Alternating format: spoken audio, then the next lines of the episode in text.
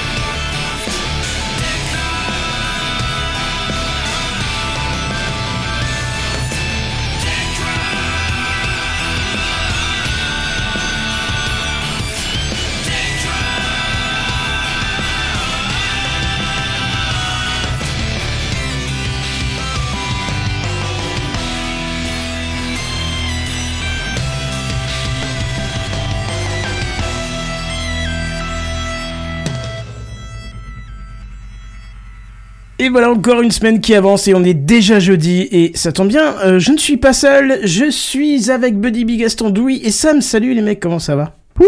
Bonsoir.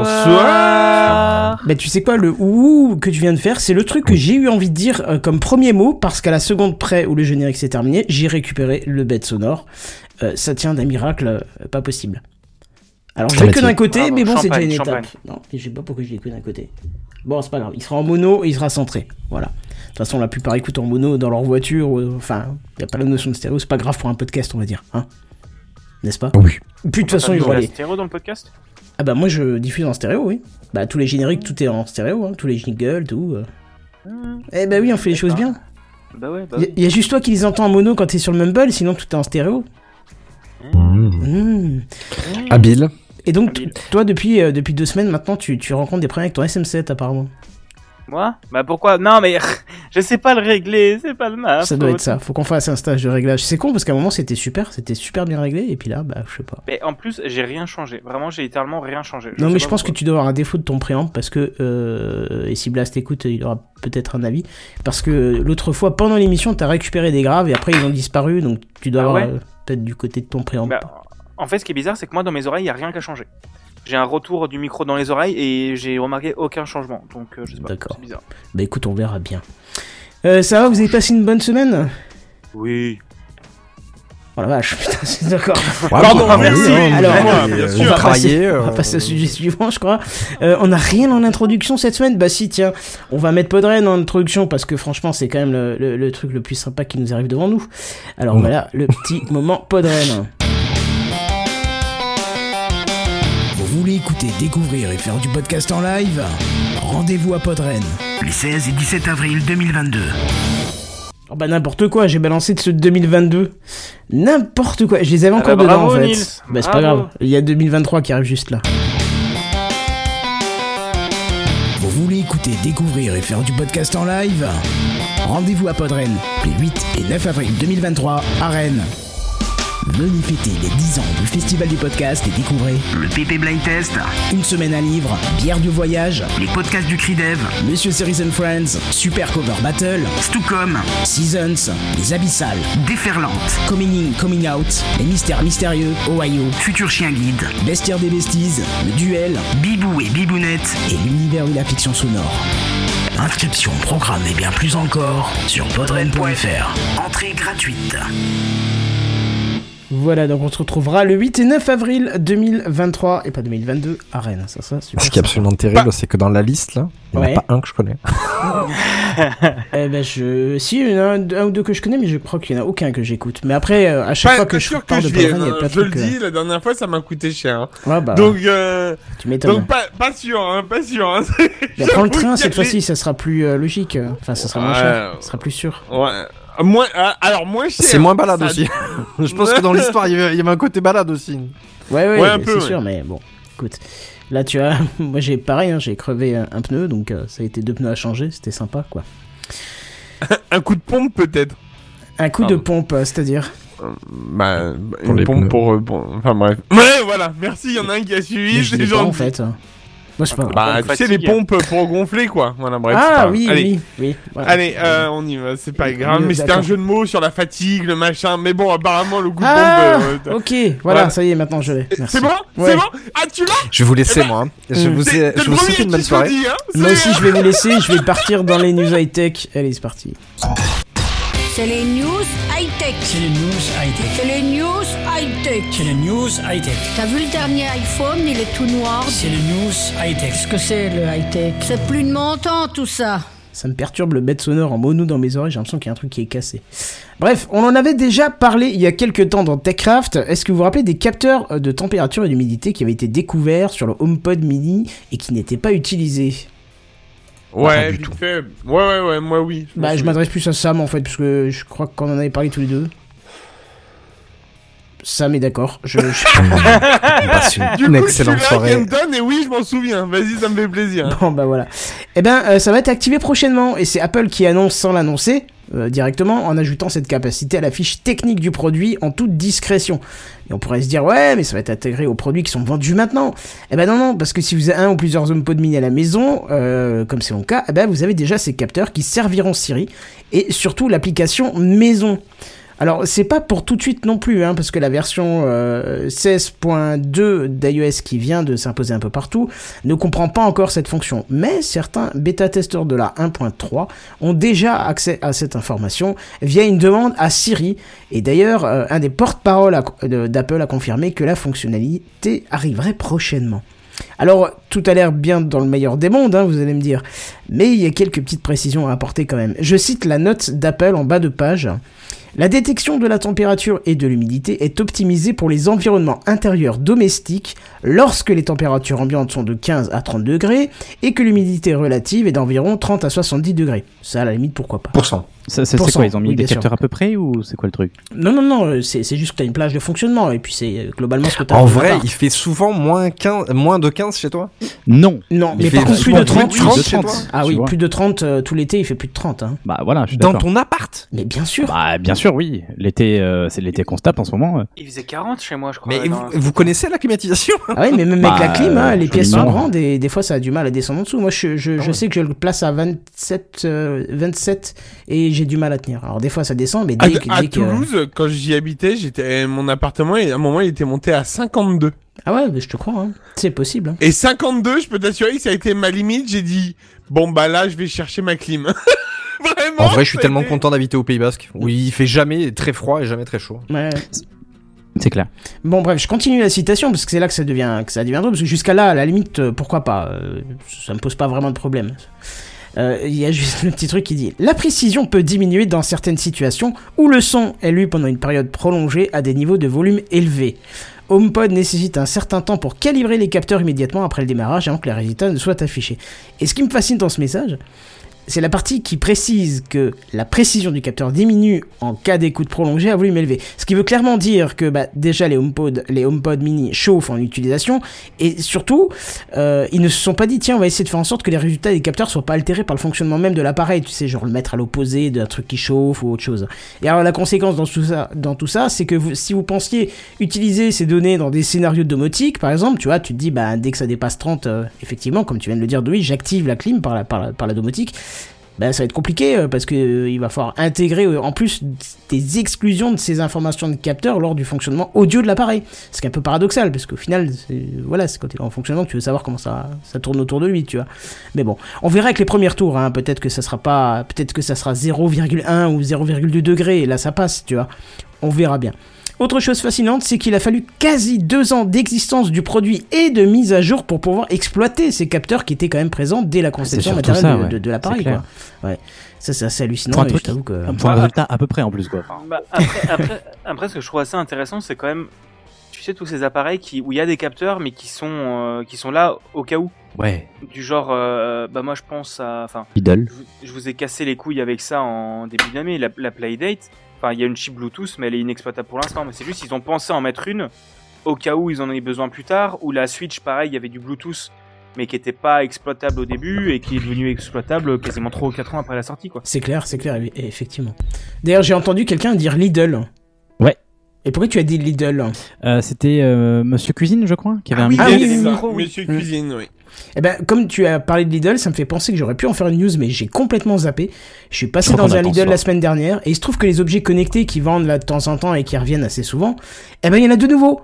Euh, Il y a deux systèmes LED, euh, il y a une espèce de barre LED qui ressemble, euh, parce qu'il y a un habillage autour Ouais. qui ressemble à un sabre laser, et un autre avec des LED plus, plus éparses comme ça, mais il y a deux, deux nouvelles luminaires euh, qui sont euh, compatibles Zigbee, donc euh, si vous êtes intéressé par ça, n'hésitez pas à aller faire un petit tour. Parce que j'ai pas vu de pub là-dessus, j'ai vu aucune communication, mais en tout cas je les ai vus dans les rayons, quoi. Je devais repasser au Lidl demain. Et euh, ils ont balancé aussi le détecteur de mouvement. Ah bon? Je l'ai pas vu. Ouais, ils l'ont balancé France là, je l'ai vu.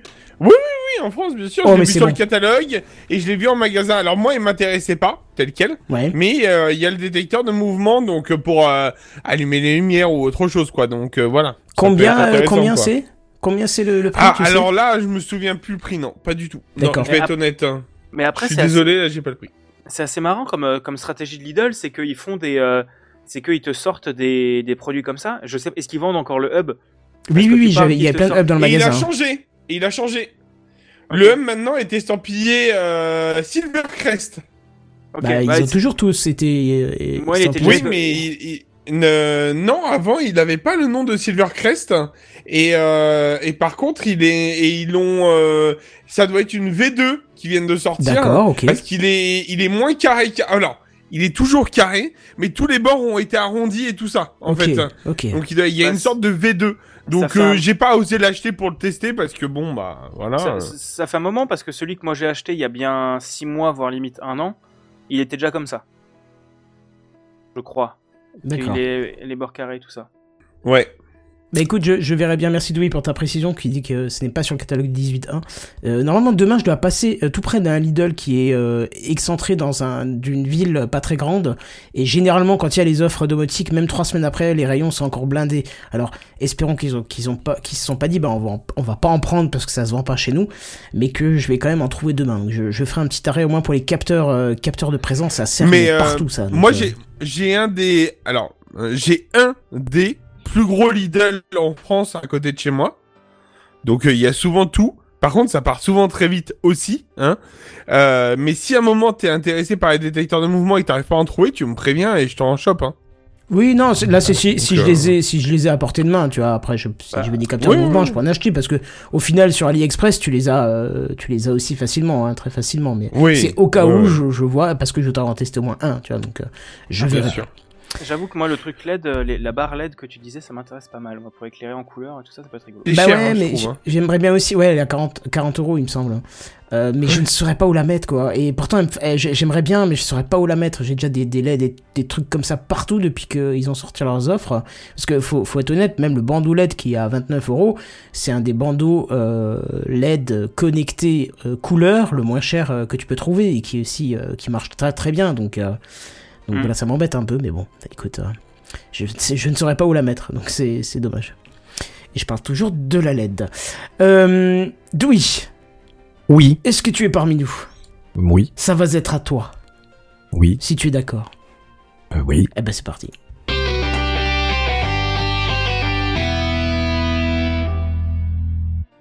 Douy. Eh bien. Merci. Donc du coup, je voudrais vous parler de Salto. Vous savez que je suis un fervent défenseur de la culture française, n'est-ce pas? Ouais, t'as pris la. La, figu- la fi- ouais, De quoi? voilà, la figurine de gym. La La figure figure Mais de T'as gym. t'as repris la gym, c'est ça? Ah oui, c'est ça, évidemment. Euh, Salto, évidemment, le service de SVOD à la française. Vous savez à quel point en France nous sommes fiers d'avoir un service à la française. Il fallait le Ah, Pentagone là, là. à la française, Air Force One à la française.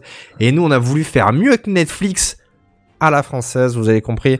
Évidemment, qui n'a pas envie de payer 70 balles pour regarder Mimi Mati et euh, Louis la Brocante Ah là, comme Euh, ça, ça fait rêver. En Ah vrai, ouais, moi, coup, honnêtement, j'avais qu'une seule envie, c'était me taper l'intégrale de Amour, gloire et beauté, mais malheureusement, malheureusement, n'est-ce pas, les, les espoirs de, de Salto euh, touchent bientôt à, à, à sa fin, hein, malheureusement. euh, ça a été quand même une belle aventure. On est presque concurrencé la Casa des Papel et Squid Game. Mais bon, malheureusement, loin, euh, loin, seulement les 800 000 utilisateurs sur 3 ans. Bon, on est très très loin du million la première année, hein, euh, on va pas se mentir. Je n'ai personnellement jamais testé cet étron, euh, parce que j'estime que je paye déjà une redevance télé. Je trouvais ça lamentable hein, de de me faire payer Elle un n'existe plus, hein, la redevance télé maintenant. Ouais, ne- voilà, on l'a payé pendant Non, des mais années. Hein. Façon, on paye Non, mais des impôts tout court, hein, déjà de base. Euh, T'achètes une plaquette de chocolat, hein, tu euh, tu paies des impôts. Hein. Donc, voilà. Oui. Euh, et donc effectivement, hein, 800 000 utilisateurs seulement en 3 ans, c'est pas beaucoup. Euh, et euh, surtout, bah, on est très très loin de désespoir. Euh, sachant que, eh bien, TechCraft étant le jeudi soir, vous le savez, hein, dès 21h, bien sûr, Tous les jeudis, Qui est dès d'ailleurs 21h. qui est bien sûr sur Twitch, évidemment, sur euh, twitch.tv slash. Techcraft.fr.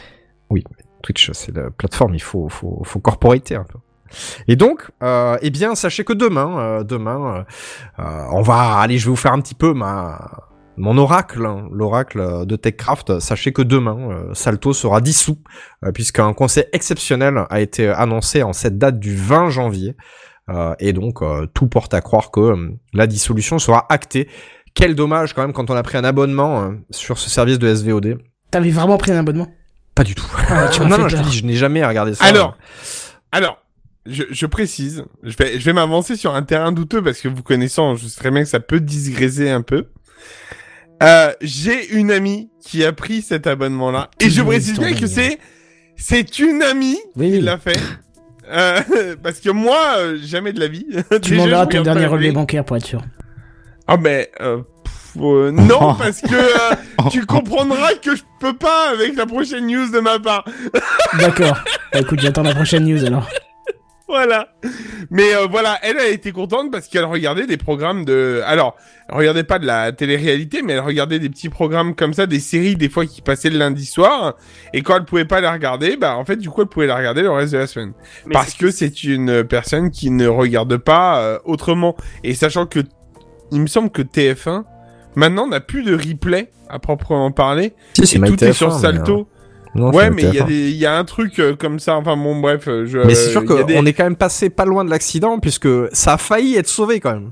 Non mais imaginez quand Par même. qui ça... Ah. Eh ben, il y avait l'espèce de consortium à base de M6 et de TF1 qui voulait racheter. euh, Heureusement, ça s'est pas fait hein, parce que pff, on est quand même passé pas loin de l'accident. Parce qu'en vrai, je sais pas qui de sensé va se dire allez, je préfère regarder Salto que Netflix par exemple, ou regarder Après- Salto que Prime.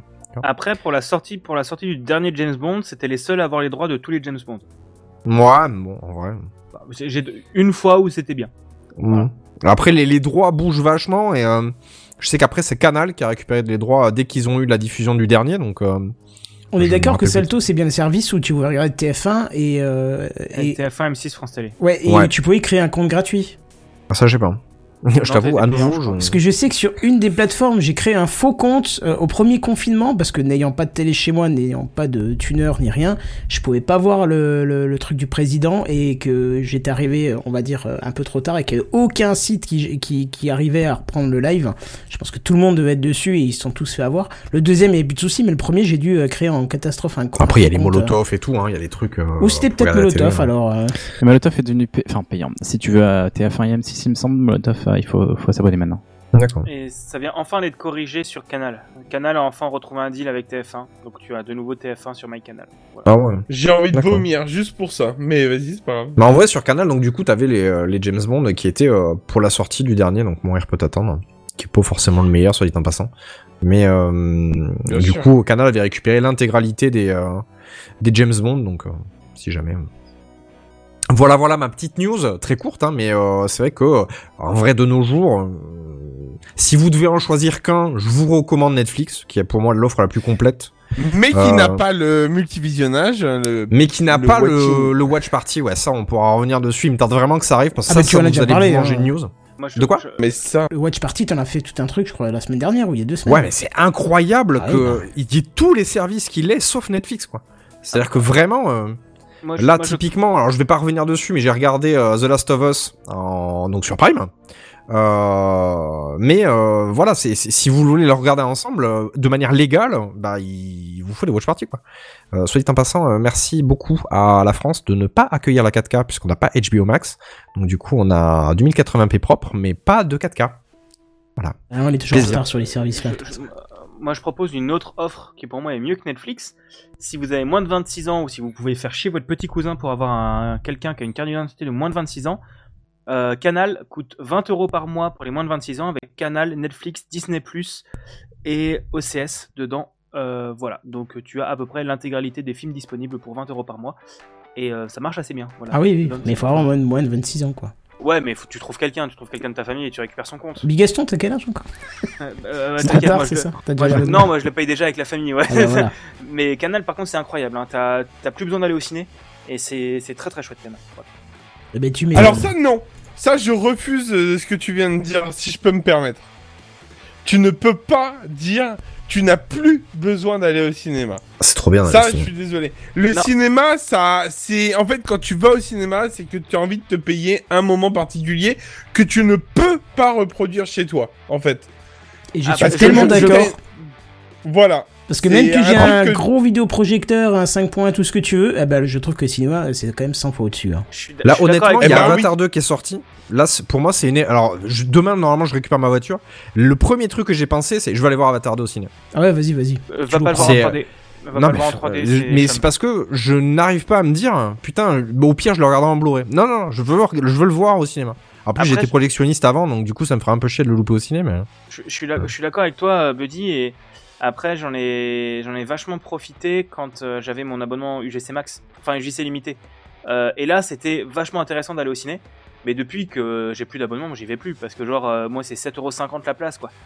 Euh, rien. Sam, tu pourrais regarder dans ton quartier combien ça coûte une C'est rien, place de ciné à Paris, 7,50€, s'il te plaît? quoi? C'est à peu près 15 euros, 15 balles, un truc comme Bah, ça. bien sûr. ouais, bah, Bah oui. 7,50€ en tant qu'étudiant après aussi, mais euh, mais enfin tu vois moi je me dis, euh, je suis d'accord que aller au cinéma c'est un événement et que j'étais bien content d'aller voir au cinéma, mais maintenant euh, où il y a, j'y vais que pour les films qui m'intéressent vraiment que je veux voir au cinéma. Mais autrement, je me dis, bah, je m'en fous. Dans 8 mois, je les ai sur Canal et je les regarde chez moi, sur mon écran. Il y aura personne qui me cassera les couilles. Oui, ça c'est aussi un autre truc, mais bon. Mais je suis d'accord avec toi que c'est pas la même expérience. Enfin, pour moi, c'est bon. Eh ben écoute, coup, très je bien, te bah, passe, on va- on va je te passe hein. la, la main. Ça marche. Eh ben on est parti sur la news suivante. Kenton. Alors HomePod, hein, toujours pour ma part. Ah ouais, je, je vous le dis, hein, ça va être ma soirée Apple, hein, euh, bah, parce que plein de news en deux jours. euh, Qu'est-ce que vous allez faire? Alors HomePod, toujours je disais, car même si on pensait que le produit HomePod original, là, vous voyez le gros là, plus de 300 balles, qui avait fait un flop et qui avait été abandonné, euh, I need it. assez rapidement. Euh, bah, ce n'était vrai que pour la version 1, parce qu'il y a une version 2 qui vient d'être annoncée euh, hier ou ce matin, ou un truc comme ça. Et euh, oui, alors euh, bien sûr toujours euh, avec une, et je vous les guillemets, une qualité acoustique de niveau supérieur dans un design élégant et, et emblématique. Putain, cette phrase est impossible à dire.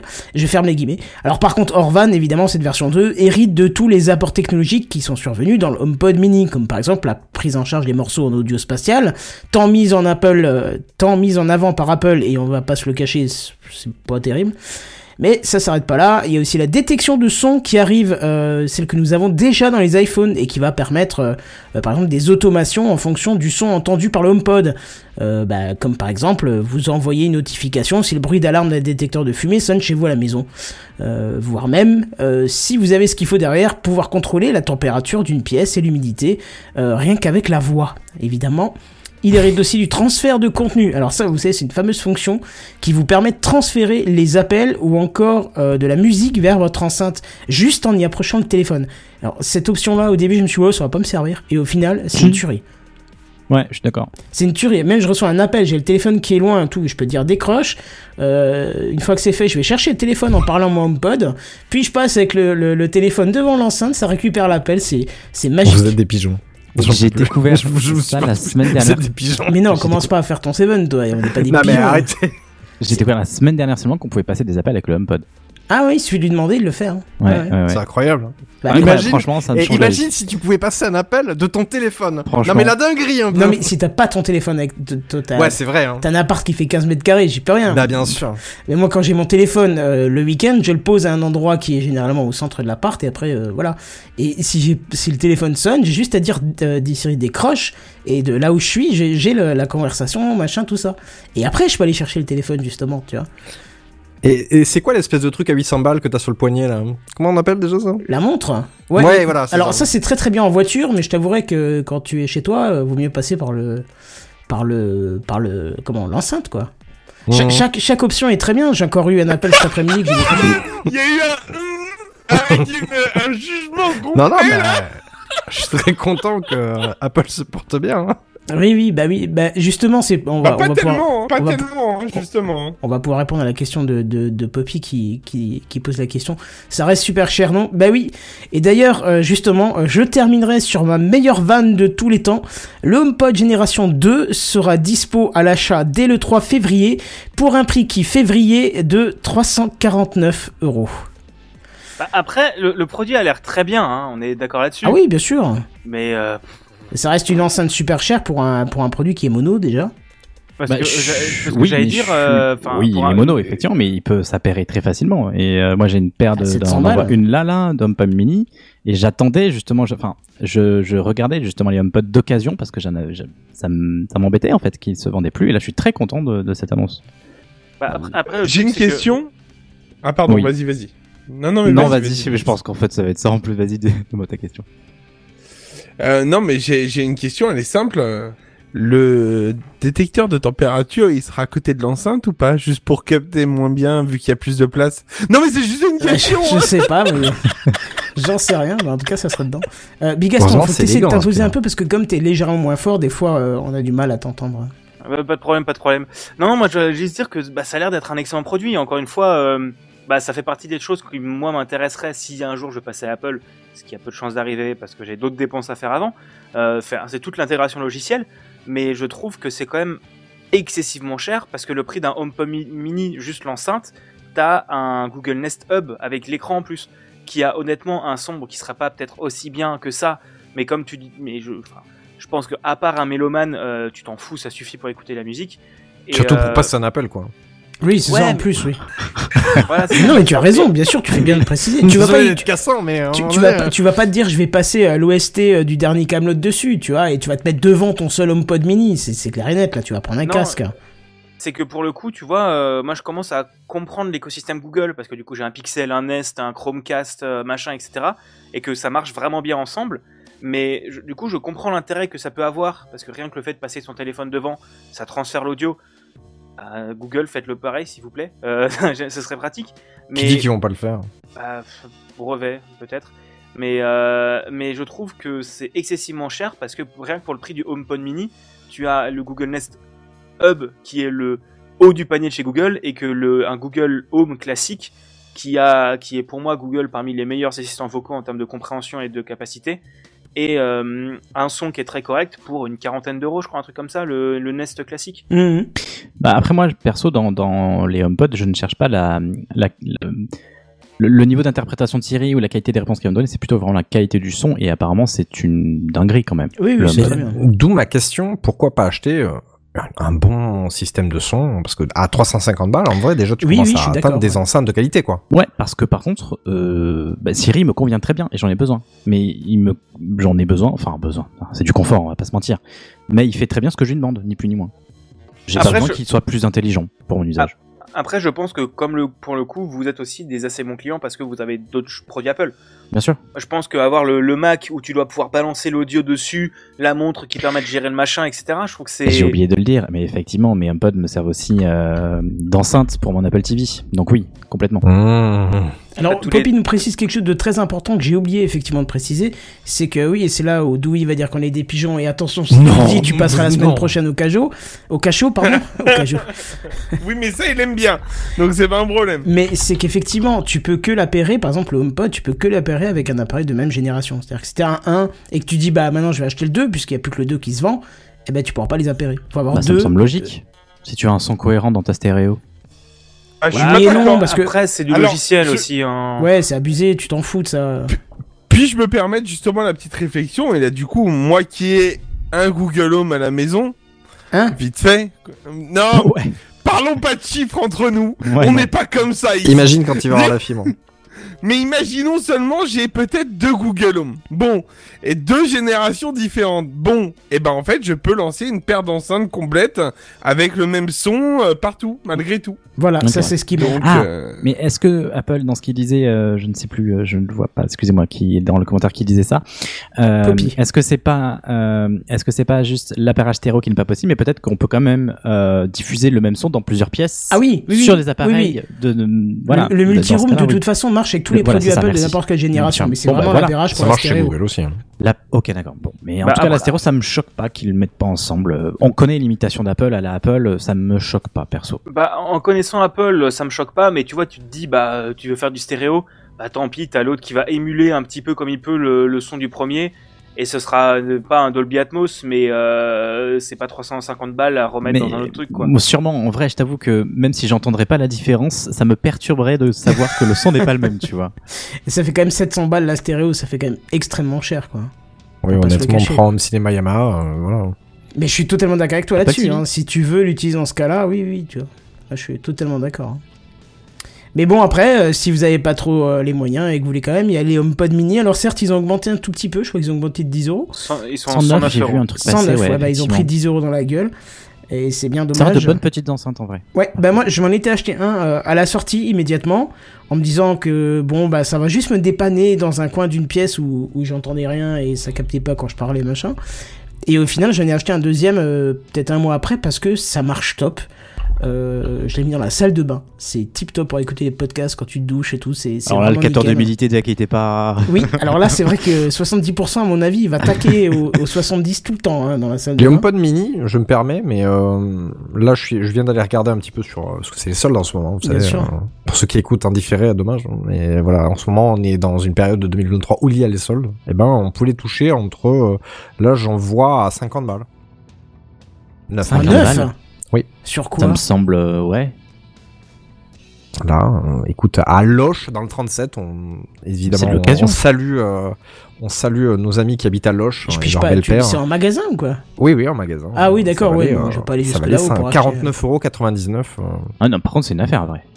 Ah oui, clairement, là c'est une affaire parce que t'en achètes deux tout de suite pour le prix d'un quoi. Ouais, c'est ça. Et tu revends euh, le tien Là, une fois une que les vraie fait- stéréo. Voilà, et tu revends ton modèle une fois que les soldes sont terminés parce qu'il va repasser à 109 très rapidement quoi. C'est clair. Bon voilà, c'était euh, ma petite news sur Apple et ça sera pas euh, fini pour Apple, mais en tout cas c'est fini pour moi pour l'instant. Parce que c'est Sam qui va continuer, n'est-ce pas? Yes. Allez, c'est parti. Sam. Ouais, vous tous autour de cette table, mais également euh, vous, nos auditeurs, avez pu peut-être être confrontés aujourd'hui à un bug généralisé si vous travaillez sous Windows 10 ou Windows 11 à titre professionnel ou personnel. Bien que ça touche principalement les professionnels. Donc en gros tout le monde quoi, si tu dis personnel professionnel, Windows 10, Windows 11, c'est quasi tout le monde sur Windows quoi. Plutôt le milieu pro, en vrai. On va y revenir, mais ça peut toucher, ça touche, ça peut toucher tout le monde. Alors, en effet, un bug impactant l'utilisation de Teams, Outlook et la barre de recherche euh, a été identifié. Alors, de facto, le menu démarrer peut lui aussi être impacté. La barre des recherches, le menu démarrer et la fonction de, de recherche de Windows, la barre des tâches, je voulais dire tout à l'heure, faisant partie de l'explorateur Windows. Tout ça, c'est un même un, un vase communicant et donc, euh, ils peuvent être, tout ça, euh, tout ce moment peut être impacté. Alors, l'origine de cet incident serait une modification mineure, hein, soi-disant, mineure dans le calendrier de Windows. Alors, euh, concrètement, certains euh, utilisateurs. Toujours des problèmes peuvent- avec les mineurs. hein. Oui. oh. Oh Normal, si tu hein. nous écoutes. C'est pas, c'est pas très gentil de parler du nord de la France comme ça. Putain. Je parlais des terrils. Ok. Concrètement, certains utilisateurs ne peuvent tout simplement plus se connecter sur Teams ou Outlook devant euh, préférer leur version web ou encore constater que la barre des recherches disparaît ou que la barre des tâches pardon disparaît ou que le menu démarrer ne répond plus. Alors, il y a une société qui est euh, derrière ClickShare qui permet de réaliser des ClickShare, c'est qui permet de, je sais pas si vous connaissez, c'est l'appli qui permet de partager des écrans, ou de faire de la visioconférence plutôt euh, utilisée dans le monde pro, euh, qui est bien pratique à l'heure de réunion, a pu obtenir de l'assistance de Microsoft une solution de contournement qu'elle a partagée sur sa euh, sur son site. Ah ouais, carrément quoi. Ouais, Passer carrément. sur Mac. Ce serait excellent. Mais j'ai eu de la chance, j'étais sur Mac toute la journée, donc Microsoft. j'ai pas eu de problème, tu vois. Alors, celle-ci exploite un outil de récupération de Windows, Fix User Shell Folder Permissions, qui permet de corriger des autorisations dans le registre de Windows. Je ne connais pas du tout. Ah oui, c'est assez le profond réseau- quand même. réseau, le ouais. registre, c'est ce qui, c'est le squelette entre guillemets de. de- Le registre, je connais, mais l'outil en lui-même, je le connaissais pas. Euh, alors, Microsoft n'est pas euh, n'a pas reconnu ce bug dont il semble être pourtant à l'origine, euh, et ClickShare indique qu'une enquête en interne côté Microsoft est actuellement en cours. La société de visioconférence conseille même aux utilisateurs euh, et aux personnes, euh, enfin aux utilisateurs et aux sociétés victimes de cet incident d'ouvrir un ticket auprès de Microsoft pour obtenir une résolution généralisée au plus vite. Est-ce que vous, dans votre euh, milieu pro ou même à titre perso, vous avez été confronté à cet, à cet Alors, incident? Je me permets de prendre le temps. D'abord, j'ai un Windows un peu modifié pour des raisons de sécurité, mais on n'a pas été impacté. Par contre, ça aurait été carrément très très drôle que ce soit impacté, parce que Tu as de la chance. En fait, je- de, de ce que j'ai compris du bug, euh, il faut euh, que ça utilise un truc avec Outlook, si j'ai bien compris, et les calendriers. Donc si tu n'as pas ça sur ton Non. tes postes, Là, c'est possible que ce, non, ce soit pour pas une impacté. fois, pour une fois, mon entreprise euh, que vous payez, eh bien, euh, ils ont eu la bonne idée de reskiner un Thunderbird. Donc du coup, on n'utilise pas Outlook. Et, Moi, euh, j'utilise Outlook, mais j'ai pas eu le problème. En même temps, j'étais Non, pas sur mon site principal aujourd'hui. Et j'étais sur Mac toute la journée, donc ça va. Mais euh, non, mais par contre, tu vois bien la partie concernée, puisque maintenant sur Outlook, quand tu as Teams d'installer, dès que tu crées euh, un rendez-vous euh, dans le truc et que tu mets un invité, automatiquement, il te rajoute des lignes euh, de texte avec des liens de connexion pour faire une, une visio Zoom plutôt que de faire Absolument. un vrai rendez-vous. Teams, Teams, Euh, oui, oui, pardon. Euh, oui, oui, Je- oui. Par contre, je me permets de faire une petite virgule. Euh, tout le monde a tapé sur Buddy parce que, et moi le premier, parce qu'il est tapé, il est passé sous Windows 11 et en fait Windows 11 c'est trop bien. Mais je suis d'accord. hein. Merci, Je- je- c'est je- bien 11, hein. Non, non, mais il fallait le dire pendant le podcast. Un je- fan. J'ai pas dit que c'était pas bien, j'ai dit qu'il y avait plein de problèmes. C'est pas la même chose. hein. Mais bon. Mais là, ça concerne Windows 10 également. hein. Ça Ouais, concerne Windows Ouais. 10. Et, Non, mais euh, qui est encore sous Windows 10 je veux dire, à un moment donné, bah, dans le Ça monde va, pro, quoi, les euh, 100 dents, c'est très euh, fréquent. Ah bah bien sûr, dans le monde pro, c'est que ça. Donc, euh. Et euh, je te confirme que j'ai été impacté et euh, compliqué à gérer l'histoire. Euh, donc voilà, c'était euh, c'était ça. Et puis apparemment ClickShare, beaucoup, enfin pensaient que c'était euh, la cause. Euh, et effectivement, apparemment, il faut peut-être désactiver un truc dans ClickShare qui peut aussi euh, dépanner, mais euh, ClickShare ne semblerait pas être la cause. Pourtant, ClickShare, d'habitude, c'est Mac plutôt, non Comment ça Oh, Elle est bien, elle est Elle est bien, elle est bien, plutôt. elle est bien, elle est ok. elle est Mais en tout cas, justement, tu vois, tu, tu, tu parles de Mac. Moi, j'ai besoin bientôt de changer de PC. Mais avec ces problèmes de Windows 10, Windows 11, c'est peut-être pas sûr que je passe sur, euh, que sur Mac Mini. Et d'ailleurs, euh, c'est Ouais, ce dont je vais vous parler. euh, Ah, t'as ouais, encore des trucs à dire? Non, non, non, c'est juste que tu vois, ça- non, c'est- je, je pense qu'on a le temps ce soir, mais euh, je peste après les bugs chez Mac en ce moment. Je, je- ça me Ah fait oui. chier de l'admettre. Toi, t'es en version bêta Euh, aussi. Hein. Non, je suis plus en version bêta, mais Mac et même iOS, iPadOS, euh, j'ai des bugs euh, de- d'affichage, de perf, de trucs, mais euh, Ah bon je trouve qu'on, J'ai zéro problème. Pareil, mais zéro genre problème. Zéro, hein, je veux dire. bah, je suis plus en bêta, suis- les gars, pourtant, et euh, je rencontre assez fréquemment des T'aurais bugs. peut-être dû refaire une install propre. Mon Mac est une sur une installation propre. Ah, bah écoute, je sais pas. Bref. Bon, en tout cas, je vais t'en parler un petit peu non, si tu veux bien. tu dis rien. Ça marche? Moi, J'ai rien dit.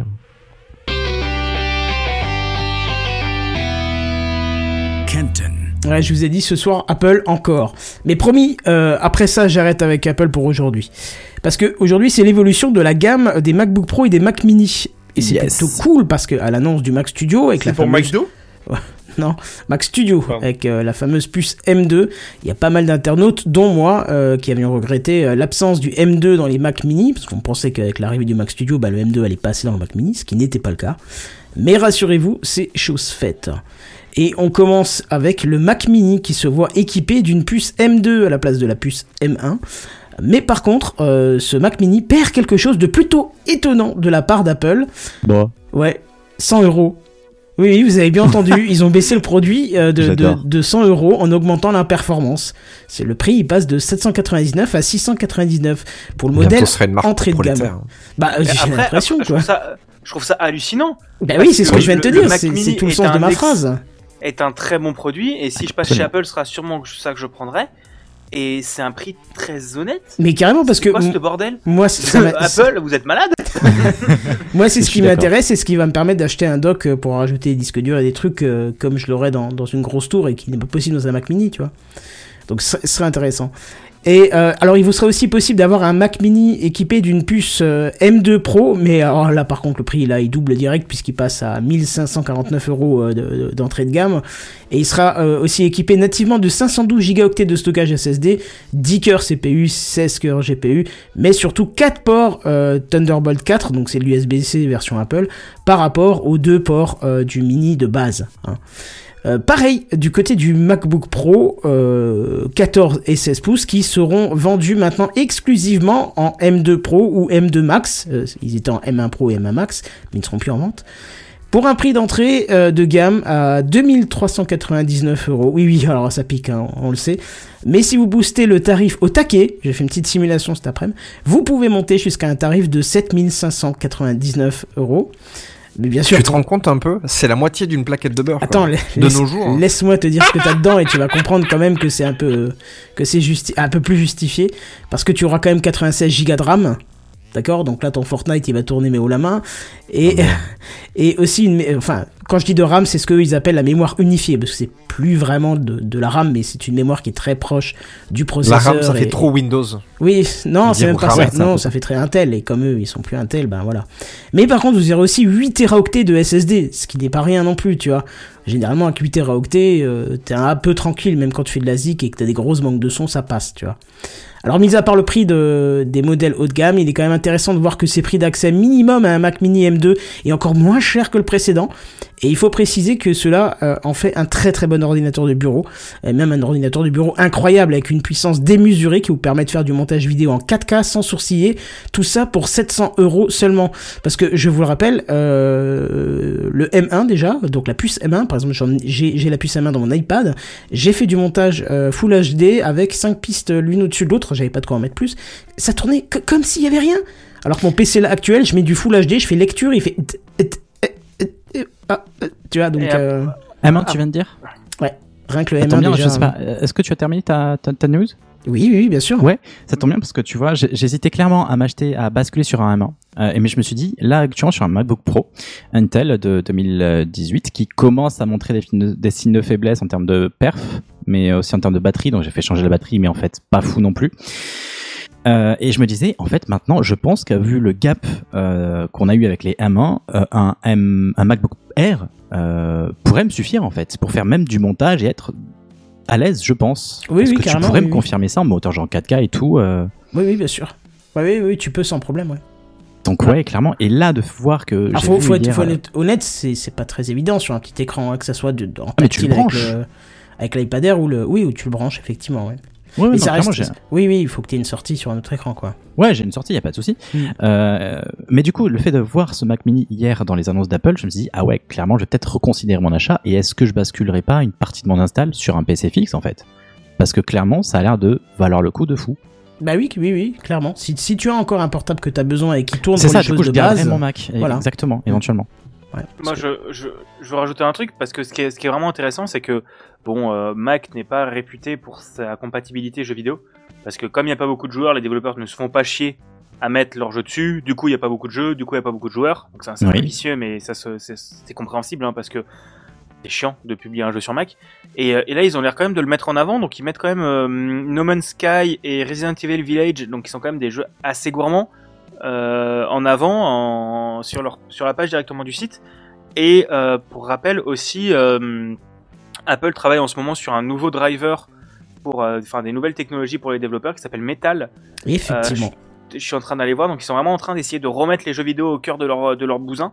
Et pour un prix comme ça, je pense que c'est quand même équivalent d'un PC qui doit être au moins deux ou trois, peut-être double du double du prix, on va dire. Euh, bon, d'un autre côté. euh, aussi euh, les jeux vidéo les jeux vidéo puissants se basent enfin tous les trucs de ray tracing c'est souvent des propriétés euh, euh, des technologies propriétaires de, de Nvidia donc on n'aura pas on n'aura pas forcément du ray tracing parce que les développeurs vont pas s'emmerder enfin les développeurs développent du ray tracing pour une technologie en particulier parce que sinon c'est trop pénible. Et souvent c'est Nvidia parce que c'est les plus répandus encore maintenant. Donc je pense qu'on n'aura pas forcément toutes ces avancées là, mais ça peut en faire un PC de jeu assez correct. Mon seul le point négatif que je trouve, c'est que pour un PC à ce prix-là, euh, t'es si peu de ports. Mais bon, c'est du Apple et, et ça s'entend, mais t'as quand même assez peu de ports. Moi, je sais que rien que pour mon PC, rien que pour mon setup actuel, euh, juste pour que ce soit juste euh, clavier plus souris, j'ai besoin de trois ports USB au moins. Et là, j'en ai que deux. Euh, les deux ports USB-C ne suffiraient pas et tu peux brancher qu'un seul écran malheureusement. Non, c'est pas vrai. Non, ah ah oui, parce que tu le sors en Thunderbolt. Voilà, en fait, c'est- pour ça qu'en fait, le- la problématique des deux ports euh, USB-C n'en est pas vraiment une. Parce que tu peux te dire, bah, les 100 euros de moins que me coûteront le Mac, je vais mettre 80-90 balles dans un dock où tu auras X 1000 connectiques dessus. J'ai consulté les trucs cet après-midi, hein, parce que vraiment, ça commence à vraiment à m'intéresser pour le PC de bureau. Et euh, tu mets un dock à 80 balles dessus où t'as double sortie HDMI, euh, t'as X ports USB, t'as tout ce que tu veux, t'as même, tu peux, sur certains, j'ai vu, t'as même un, un, un connecteur MIDI euh, pour te dire, tu vois, si t'as encore un vieux piano Ouais, MIDI, même si tout passe maintenant en USB. Mais je veux dire, tu seras pas limité. Et faut pas oublier aussi un truc, c'est que euh, si tu passes sur un truc comme ça, euh, généralement, c'est quand même intéressant d'avoir une souris euh, au moins euh, de chez Apple. Parce qu'il y a vraiment des fonctions spécifiques euh, sur la souris d'Apple euh, tactile. trackpad, euh, ouais. Ouais, le trackpad, c'est juste. euh, le- je je l'avais, je l'avais acheté en me disant ça me servirait à pas beaucoup et finalement euh, c'est un truc qui est, qui est monumental parce que tu, tu gères quoi, beaucoup c'est- mieux c'est ton bureau avec ça. De quoi, C'est pardon un trackpad euh, vraiment unique. Un C'est- En fait, comme c'est c'est que tu as sur ton Mac, mais vraiment déporté comme une, sou- une souris en fait. voilà, c'est une souris, sauf que toute la partie au-dessus, elle est tactile en fait, donc euh, ça reconnaît ça. quand tu cliques à gauche ou à droite. Mais juste te ce carré là. là. Ah non, moi je te parle de la vraie souris, je te parle pas de. Ah, moi je te parle du trackpad. La Magic. Mouse. Voilà, Magic Mouse, merci. Magic Mouse, t'as clic gauche, t'as Ah, clic la droite, t'as fameuse- la souris fameuse souris. Qui est trop Windows, quoi, tu vois Non. non, c'est la fameuse Trackpad, souris que quand tu mets en charge, tu peux pas t'en servir. C'est drôle. Ouais, c'est On ça. parle pas d'une vulgaire souris à 50 euros. Non, non.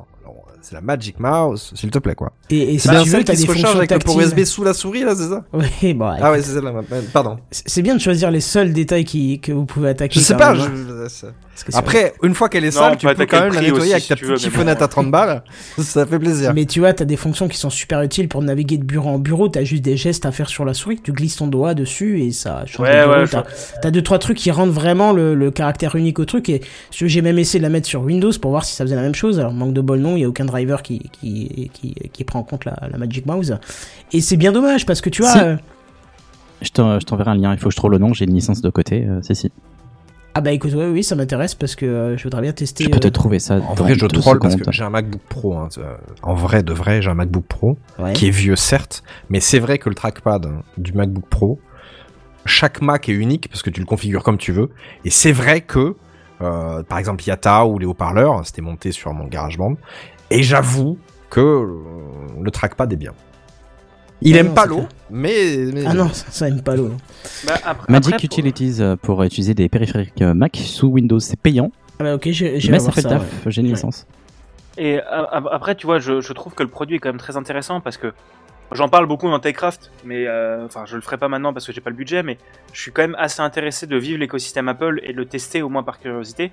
Et j'avoue que le Mac Mini, ça peut être le genre d'expérience parce que je sais que sur mon PC portable, à partir du moment où je dois bosser dessus pour le jeu vidéo, moi c'est mort. Je peux pas faire du jeu vidéo sur, euh, sur Apple. Enfin, c'est possible techniquement. Soit dit en euh, passant, Blizzard, ils ont tous les jeux qui sont sur Apple. hein. Oui, mais c'est un choix. Euh, un indé, euh, un développeur indé ne prend pas le temps de sortir un truc. C'est pas vrai. Factorio est sorti en parallèle direct sur, euh, sur Mac. Oui, mais euh, Factorio, c'est pas vois. du. Ok. Euh, Un développeur vraiment indé, vraiment petit. Enfin, Factorio maintenant. Au début, il était tout seul, hein, et pourtant, c'est sorti euh, sur les deux en même temps. Mais les jeux AAA, t'as raison, ils ne sortent pas sur, euh, ils ne sortent Bah, pas sur surtout, Mac. euh, et surtout maintenant, je pense que les développeurs se font plus chier avec Linux à cause du Steam Deck, à, à cause Oui, oui, slash grâce au Steam Deck, que sur Mac, où honnêtement, quand même assez peu de joueurs. Mais question, j'ai une autre réponse à t'apporter, un peu différente de celle de Kenton quand, euh, quand tu reprochais le manque de connectique. Alors c'est vrai, il n'y en a pas beaucoup. Euh, c'est tu t'achètes un, c'est sûr c'est un achat, mais euh, c'est peut-être ce que tu as déjà, un écran USB-C, une- pas forcément un Thunderbolt, mais USB-C en USB euh, 3.1 ou 0.0. Et maintenant, tu as beaucoup d'écrans avec des hubs intégrés. Tu as plein de connectiques, de ports USB dans ton écran, et c'est ce que j'ai. Ça te fait aussi une installation très clean sur ton bureau. Bah, J'avoue que j'ai pas du tout ça. Moi, mes écrans, euh, c'est, j'en ai trois, mais c'est très sporadique. J'ai mon écran du milieu qui est le mieux, euh, écran gamer machin. Mais après, j'ai un vieil écran Samsung acheté à l'arrache et mon autre écran que j'ai acheté euh, il y a 7 ou 8 ans qui me suit depuis maintenant comme écran secondaire. Donc c'est des vieux trucs où c'est. euh, enfin, après, je dis ça, mais sur mon écran principal, je peux brancher du truc. Enfin, je peux brancher des prises USB, mais ça passe pas par. c'est pas la même prise que l'affichage. J'ai l'affichage qui se fait en DisplayPort et j'ai une prise USB en plus à l'arrière qui me sert de hub. Et c'est vrai que j'oublie tout le temps que j'ai un hub techniquement dessus que je n'utilise Bah ouais. jamais du coup. Parce que Mais, euh, c'est génial, hein, je, je branche mon Mac sur ça, euh, ou mon PC Pro, et là-dessus, t'as tout. Ça te charge ton PC, t'as tout, t'as l'écran, t'as as tous tes périphes, c'est c'est nickel. Et bah ce sera. Et ben voilà, on t'a vendu un produit qui va te pourrir ton budget. Non, parce que j'ai Pas tant que d'autres ça en vrai. budgets à acheter Rapporté avant. au mais- père, franchement, non. Oui, non, Non, c'est non, sûr. c'est sûr qu'après, le, le- tu vois, mon problème personnellement, c'est que je ne pourrais pas m'en servir comme PC principal. J'ai besoin d'avoir un Windows. euh, parce que j'ai trop de choses qui fonctionnent sous Windows et pour bosser un minimum, enfin Unity, euh, enfin Unity tourne sur Mac. Je vais te faire acheter des licences, hein, mais parallèles. Non, non, Ouais, non, mais non, j'ai machine virtuelle, euh, c'est bon, voilà. Bah, ap- après le truc c'est que j'ai aussi, je suis habitué à, à Windows et que j'aime bien Windows et que j'ai pas envie de passer sur Mac à 100%. Hmm. J'ai envie d'avoir Mac pour tester. En fait, c'est par curiosité que j'ai envie de tester et l'avantage de Mac c'est que tu sais que tu achètes un produit. Euh, moi, je peux le tester pendant 6 mois, je le revends 6 mois après, il a perdu que 50 balles de décote. Eh Ben tu sais quoi? Ouais, 50 balles, je crois que t'avais dit 50%. C'est ce que j'avais fait le jour où je me suis dit, euh, j'étais arrivé à un moment dans mon métier où je n'avais jamais touché un Mac euh, plus de 5 minutes, et je me suis dit, il faudrait quand même que j'essaye l'OS, tu vois, euh, vraiment en profondeur, parce que si un jour on me demande d'en installer ou d'en dépanner, je saurais pas. Et j'ai un pote qui m'a dit, écoute, si tu veux un Mac, prends tout de suite le Mac de tes rêves, parce que si tu veux le revendre dans 6 mois, ça partira comme des petits pains, t'enlèves 200 balles dessus, c'est parti, et 200 balles pour 6 mois, bon bah voilà, t'as pas trop perdu, mais au moins t'as essayé, et puis voilà. Et au final, je me suis pris le haut de gamme en MacBook Pro en 2013. Et c'est toujours celui qui est là et qui bouge pas, Ah ouais. et avec lequel je travaille tous les jours et qui rame pas un pépin. Il est un peu plus lent au démarrage et la batterie effectivement est défoncée, mais c'est tout. Sinon, tout le reste fonctionne comme à l'époque et j'ai jamais regretté cet achat et j'ai jamais regretté cette si grosse somme mise dedans, au contraire. Ouais. Bah, De toute façon, c'est bah, c'est ça l'avantage du Apple. Enfin, je suis un, je suis un. euh, bon, du coup, on, on brode dessus parce que, euh, enfin, on, on a le temps ce Oui, soir, mais j'ai on, l'impression, on mais va pas non plus, euh, on, on Ouais, ouais, parle en ouais. deux minutes et puis on s'arrête. hein. mais, mais je trouve que, tu vois, moi je suis un vraiment utilisateur Android et Windows. Et le truc, c'est que mon téléphone, il a deux ans, euh, je le revends, il a. Enfin, j'avais montré des, des messages. Euh, mon téléphone, il a deux ans, je pense qu'il a perdu euh, 300 balles sur un. Enfin, il a perdu 200 balles sur un téléphone à 300. Donc Oui, ça oui, vaut pas le vrai, coup de les revendre. Alors que Mac a quand même cet avantage-là que tu. Que euh, Pas forcément sur 4 ou Apple 5 en général, hein, un iPhone, Apple, tu peux oui. le revendre assez cher. euh. Apple en général a cet avantage-là que quand tu achètes un produit, tu sais que c'est des produits qui durent très longtemps. euh, parce que ce téléphone, il commence déjà à merder, ça fait deux ans que je l'ai, même pas. Alors que Apple, tu sais que c'est un truc que tu gardes dans le temps et, et tu peux revendre assez peu cher. Enfin, puis, assez peu cher, sans, même sans si- Sans perdre trop de décote, ouais. Et même si tu veux croquer à la pomme, tu peux aussi, euh, comme pour l'entrée, passer sur l'occasion. C'est ce que j'avais fait pour mon Apple Watch. J'étais pas sûr de garder, de, je voulais juste tester l'Apple Watch. D'accord que tu viens de faire une je l'ai- métaphore avec, euh, avec le jardin d'Eden. Je, je l'ai revendu le même prix, Hmm. Exactement le même prix. dire. Donc ça peut être aussi une solution l'occasion. On oublie l'occasion d'ailleurs. Bah, je vous ferai peut-être un dossier dans deux ans quand j'aurai de nouveau du salaire et que j'aurai acheté mes autres achats avant et que j'aurai testé Apple. Bah écoute, ça marche, y a pas de souci pour ça. Mais justement, garde, garde cette, euh, cette joie de vivre, parce que ça va être à toi, mon cher Bigaston. C'est, Ah, c'est à c'est- moi. bah oui, c'est, c'est. euh, Maintenant, il y a Buddy avant. Non, c'est pas dit. Ah oui, oh pardon, ah ah oui, excusez-moi, Buddy. Non, Ouais, pardon. je sais que je suis pas là souvent, mais quand même. non, non, mais parce que je, je, je prépare en avance euh, euh, les changements de scène parce qu'OBS me En passe plus, je sais d'avance. Ouais, que je sais, je sais que ça vous en Il te dit qu'il a pas d'excuse en plus. Ah Non, c'est j'ai aucune excuse, c'est moi qui ai mal euh, géré mon truc. Donc c'est à toi, mon cher Buddy. Booty. Ah, ça faisait longtemps, hein Ah, Ouais, bah, ouais, carrément. Je vous ai manqué un petit peu quand même, j'avoue. J'en Bah suis oui, sûr. sûr. Comment ça va? Toujours. Ça va. Ça va, Ça et va toi? Bon, ça va, ça va. J'ai possiblement craqué, mais ça vous me connaissez maintenant, c'est plus une question d'argent, on est bien d'accord. hein. c'est une question de craquage euh, chez moi.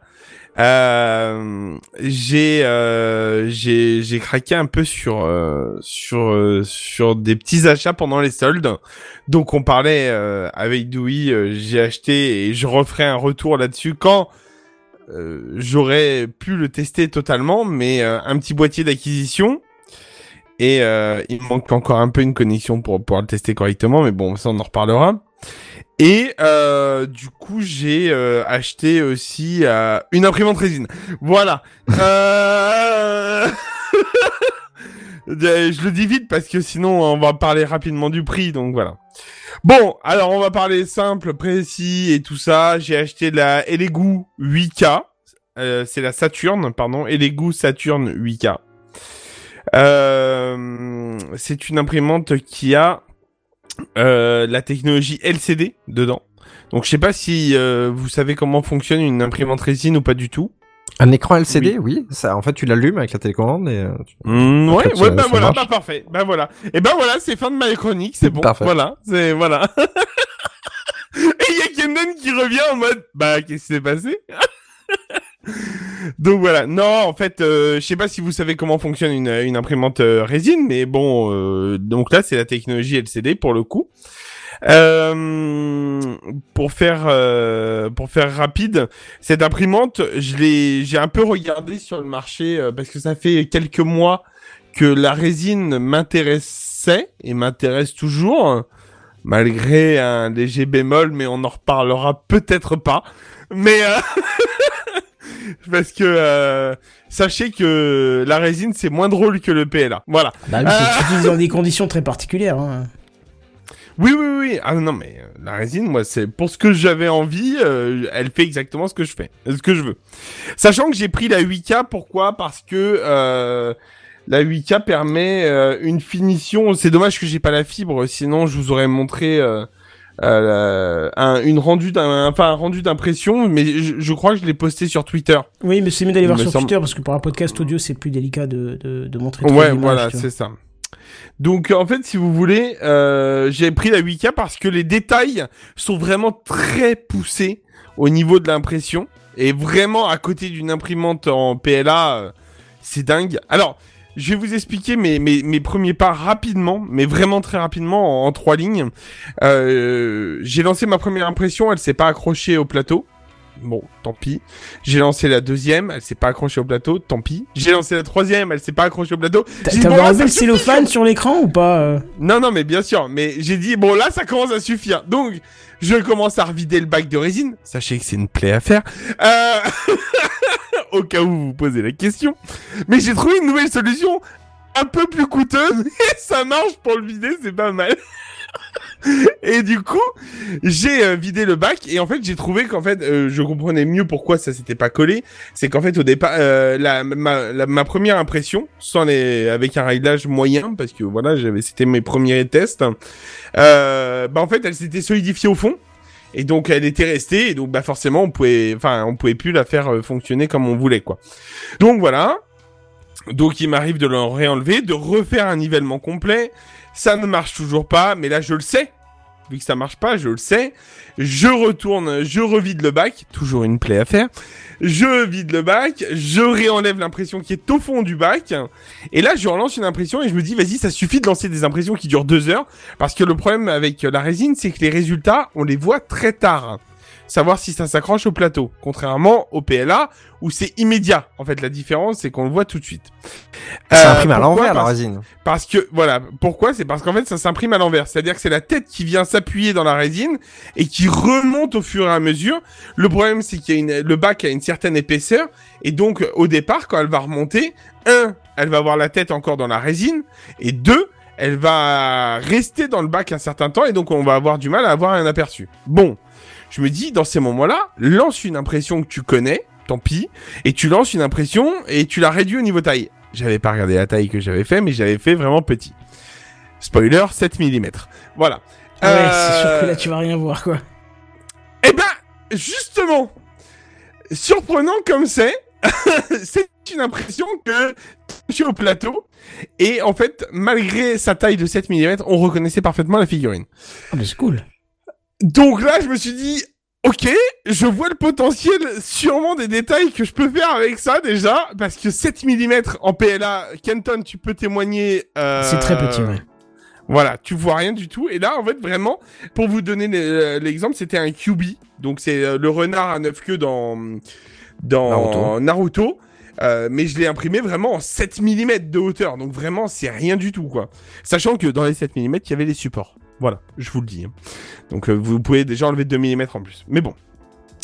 Et donc là, j'ai vu que ça fonctionnait, donc j'ai lancé ma première impression qui est un Faucon Millennium.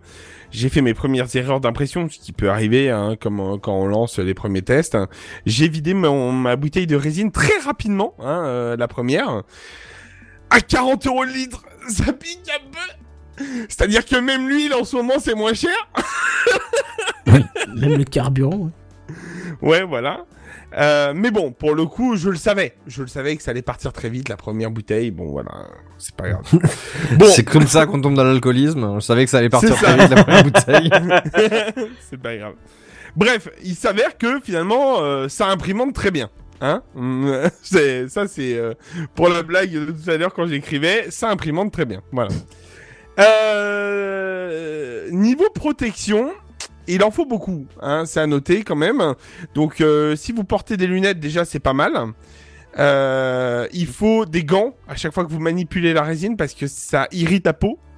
Note à vous-même, je me suis touché euh, le bas de la lèvre, j'en ai même pas parlé à Dewey une fois, mais je me suis touché ici, le bas de la lèvre, le coin de la lèvre, on va dire, avec le gant sans faire exprès. Pendant trois jours, j'ai senti que ça picotait. Voilà, pour vous dire. Donc ça, ça irrite vraiment. Donc faut faire très attention à ce qu'on fait. Tant pis, c'est ma faute. Hein, Rassure-moi, c'est que mais quand c'est à l'état liquide que c'est irritant. Ça, oui, oui, totalement. Par contre, Mais il voilà, faut, mais bien penser à nettoyer la pièce du coup après. Alors justement, je vais y arriver. Tout à fait à ça. Pardon, désolé. Euh, Il y a pas de souci. Donc euh, ça c'est la protection, c'est complet. euh, faut vraiment. euh, Alors les masques ne sont pas du tout obligatoires. hein. Là où tout le monde pense qu'il faut un masque obligatoirement, euh, les masques, vous savez euh, vraiment avec les deux gros trucs là de chaque côté, ça c'est pas du tout obligatoire. Sachez-le. Euh, la résine, elle est, elle irrite la peau, mais c'est tout. Elle est pas nocive contact, au niveau vapeur. Voilà. Par contre, elle a une odeur. Et ça, je m'en suis rendu compte. Euh, mon imprimante, la Lego euh, Saturn 8K, elle est livrée avec un filtre USB. C'est-à-dire qu'on branche le filtre en USB dessus, il a son port prévu pour ça et tout ça. Et dedans, il y a un charbon euh, pour euh, enlever les odeurs. Spoiler, euh, je ne savais pas, mais il fallait ouvrir le filtre pour enlever le charbon de son sac classique. J'ai appris ça récemment. voilà. Donc, euh, quand j'ai pris le charbon en main, j'ai fait Ah, d'accord, Ah oui. il y a un sac plastique, c'est pas bon là. Donc voilà. Donc là, je viens d'enfin enlever. Euh, mais je vais vous expliquer pourquoi j'ai démonté ce fameux ventilateur, enfin purificateur d'air.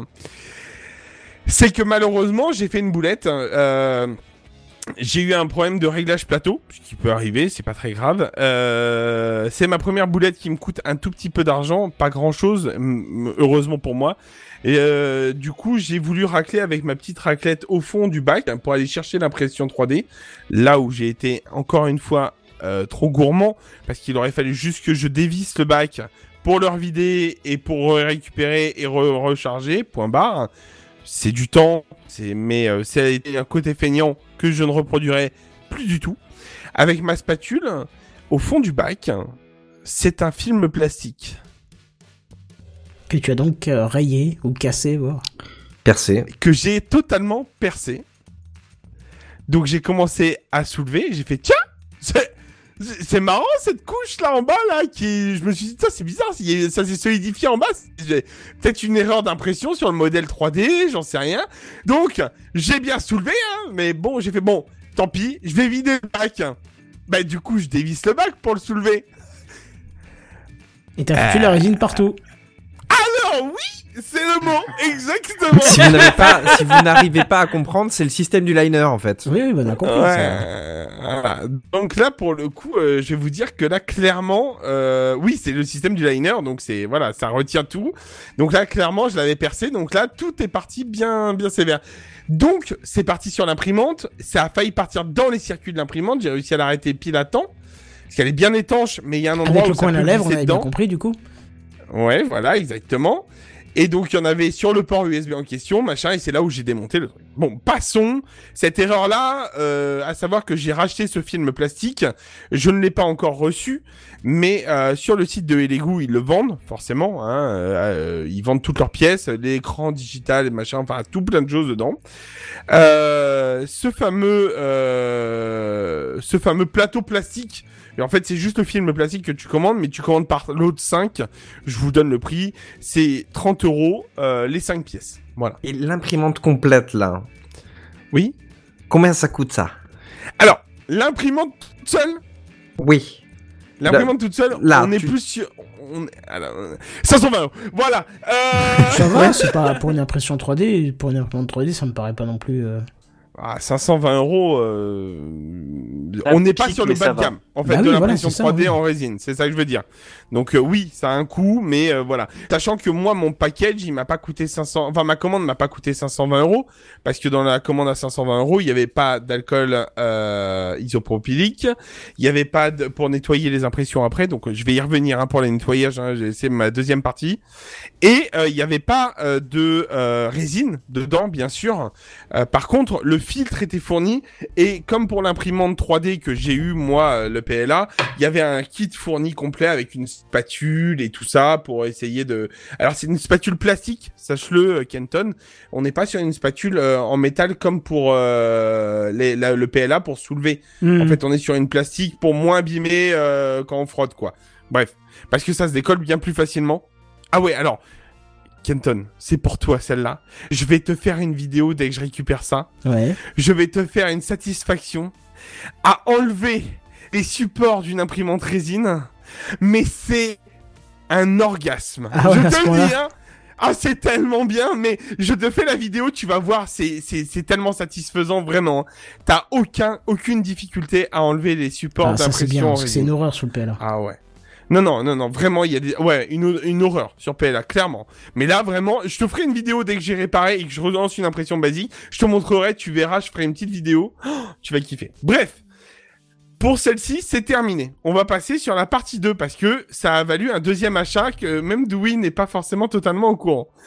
Alors que je parle beaucoup de mes conneries avec lui. voilà. Donc si tu veux faire une virgule ou passer à la deuxième photo, je sais pas, tu fais comme tu veux, tu me le dis dès que t'es ok pour toi. Bon, je suis plus, c'est ok. Donc, cette, tu euh, cette, fa- cette fameuse, non non mais c'est bon, c'est pour ça. Euh, cette euh, fameuse impression 3D, forcément, comme le disait tout à l'heure Bigasson, c'est à nettoyer parce que ça irrite forcément et que il y a toujours de la résine. Déjà, à noter que quand vous terminez une impression, il faut la laisser euh, la tête à l'envers, comme on dit. Égoutter, en fait. À noter que j'ai enlevé des impressions euh, sans les laisser égoutter pour voir la différence. J'ai fait mes tests. hein. Regret. Clairement regret, c'est gâcher la pièce totalement, euh, voilà. Donc il faut pas hésiter. Euh, en règle générale, quand je lance une impression, elle se termine dans la journée et après elle se, elle s'égoutte tout le reste de la journée jusqu'à temps que je rentre le soir. Voilà. Donc comme ça, au moins, j'ai plus de regrets là-dessus, c'est ok pour ça. Mais il reste toujours de la résine qui reste collée dessus et ça, c'est un vrai fléau. Euh, donc il faut mettre les gants en latex, euh, là les trucs euh, de chirurgien machin, bleu. Euh, Des gants en blanc, nitrile. là, euh, en nitrile, merci, c'est ça le mot exact. C'est un métier. hein. Merci, c'est gentil. Et donc euh, pour pour pouvoir se protéger les mains. Mais euh, et donc le plonger la pièce dans un bac euh, avec de l'alcool isopropylique dedans, hein, euh, et y aller soit avec la main, euh, soit avec euh, une brosse à dents, soit quelque chose. Mais tout ça, la brosse à dents d'ailleurs, note à moi-même, j'ai pas aimé parce que ça abîme. Je trouve, personnellement. Voilà. Ça raye un peu la pièce, en fait. Elle reste Sans- fragile dire alors ta pièce. Elle reste fragile tant qu'elle n'est pas sèche. D'accord. Voilà, on y arrive justement. Donc en fait, mais le but c'est de la nettoyer avant de la sécher, sinon tout ce qui est dessus va sécher avec, en fait forcément. Donc pour la sécher, il y a deux solutions. Alors pour la nettoyer, du coup on la plonge dans un bac, voilà. Pour la sécher, il y a deux solutions. Soit on la laisse à la lumière du soleil, parce que ça sèche à l'UV, ok. Soit on investit dans un, vous savez les, euh, les trucs des ongles là pour les filles, euh, Des lampes par UV. exemple, les, pour avoir les lampes UV pour faire coller les ongles, les faux ongles dessus, par exemple. Ça, ça a été mon premier achat qui a coûté, euh, je vous dis, euh, genre 19 euros sur Amazon. Voilà. Très bien. Franchement, pour dépanner, c'est exceptionnel. Vraiment, euh, ça marche très bien. Euh, J'ai séché plusieurs euh, trucs, dont un Mandalorien avec euh, une figurine que j'ai faite. Euh, vraiment parfait. Ça m'allait très On te perd. Pardon, c'est moi qui ai fait une petit. fausse manip. Ouais, j'ai vu qu'on m'avait rendu. Oui, muet, oui, je voulais juste bien. ajuster le niveau de ton son et j'ai dérapé avec la souris, pardon. Non, il n'y a pas de souci. Et donc, du coup, euh, moi, euh, je suis feignant. Je vous l'accorde, je vous le dis. Donc, il m'est arrivé euh, de réfléchir à l'achat. Je me suis dit, il y a forcément quelque chose qui existe pour nettoyer ces trucs-là. Et donc, on en arrive à la fameuse et les goûts.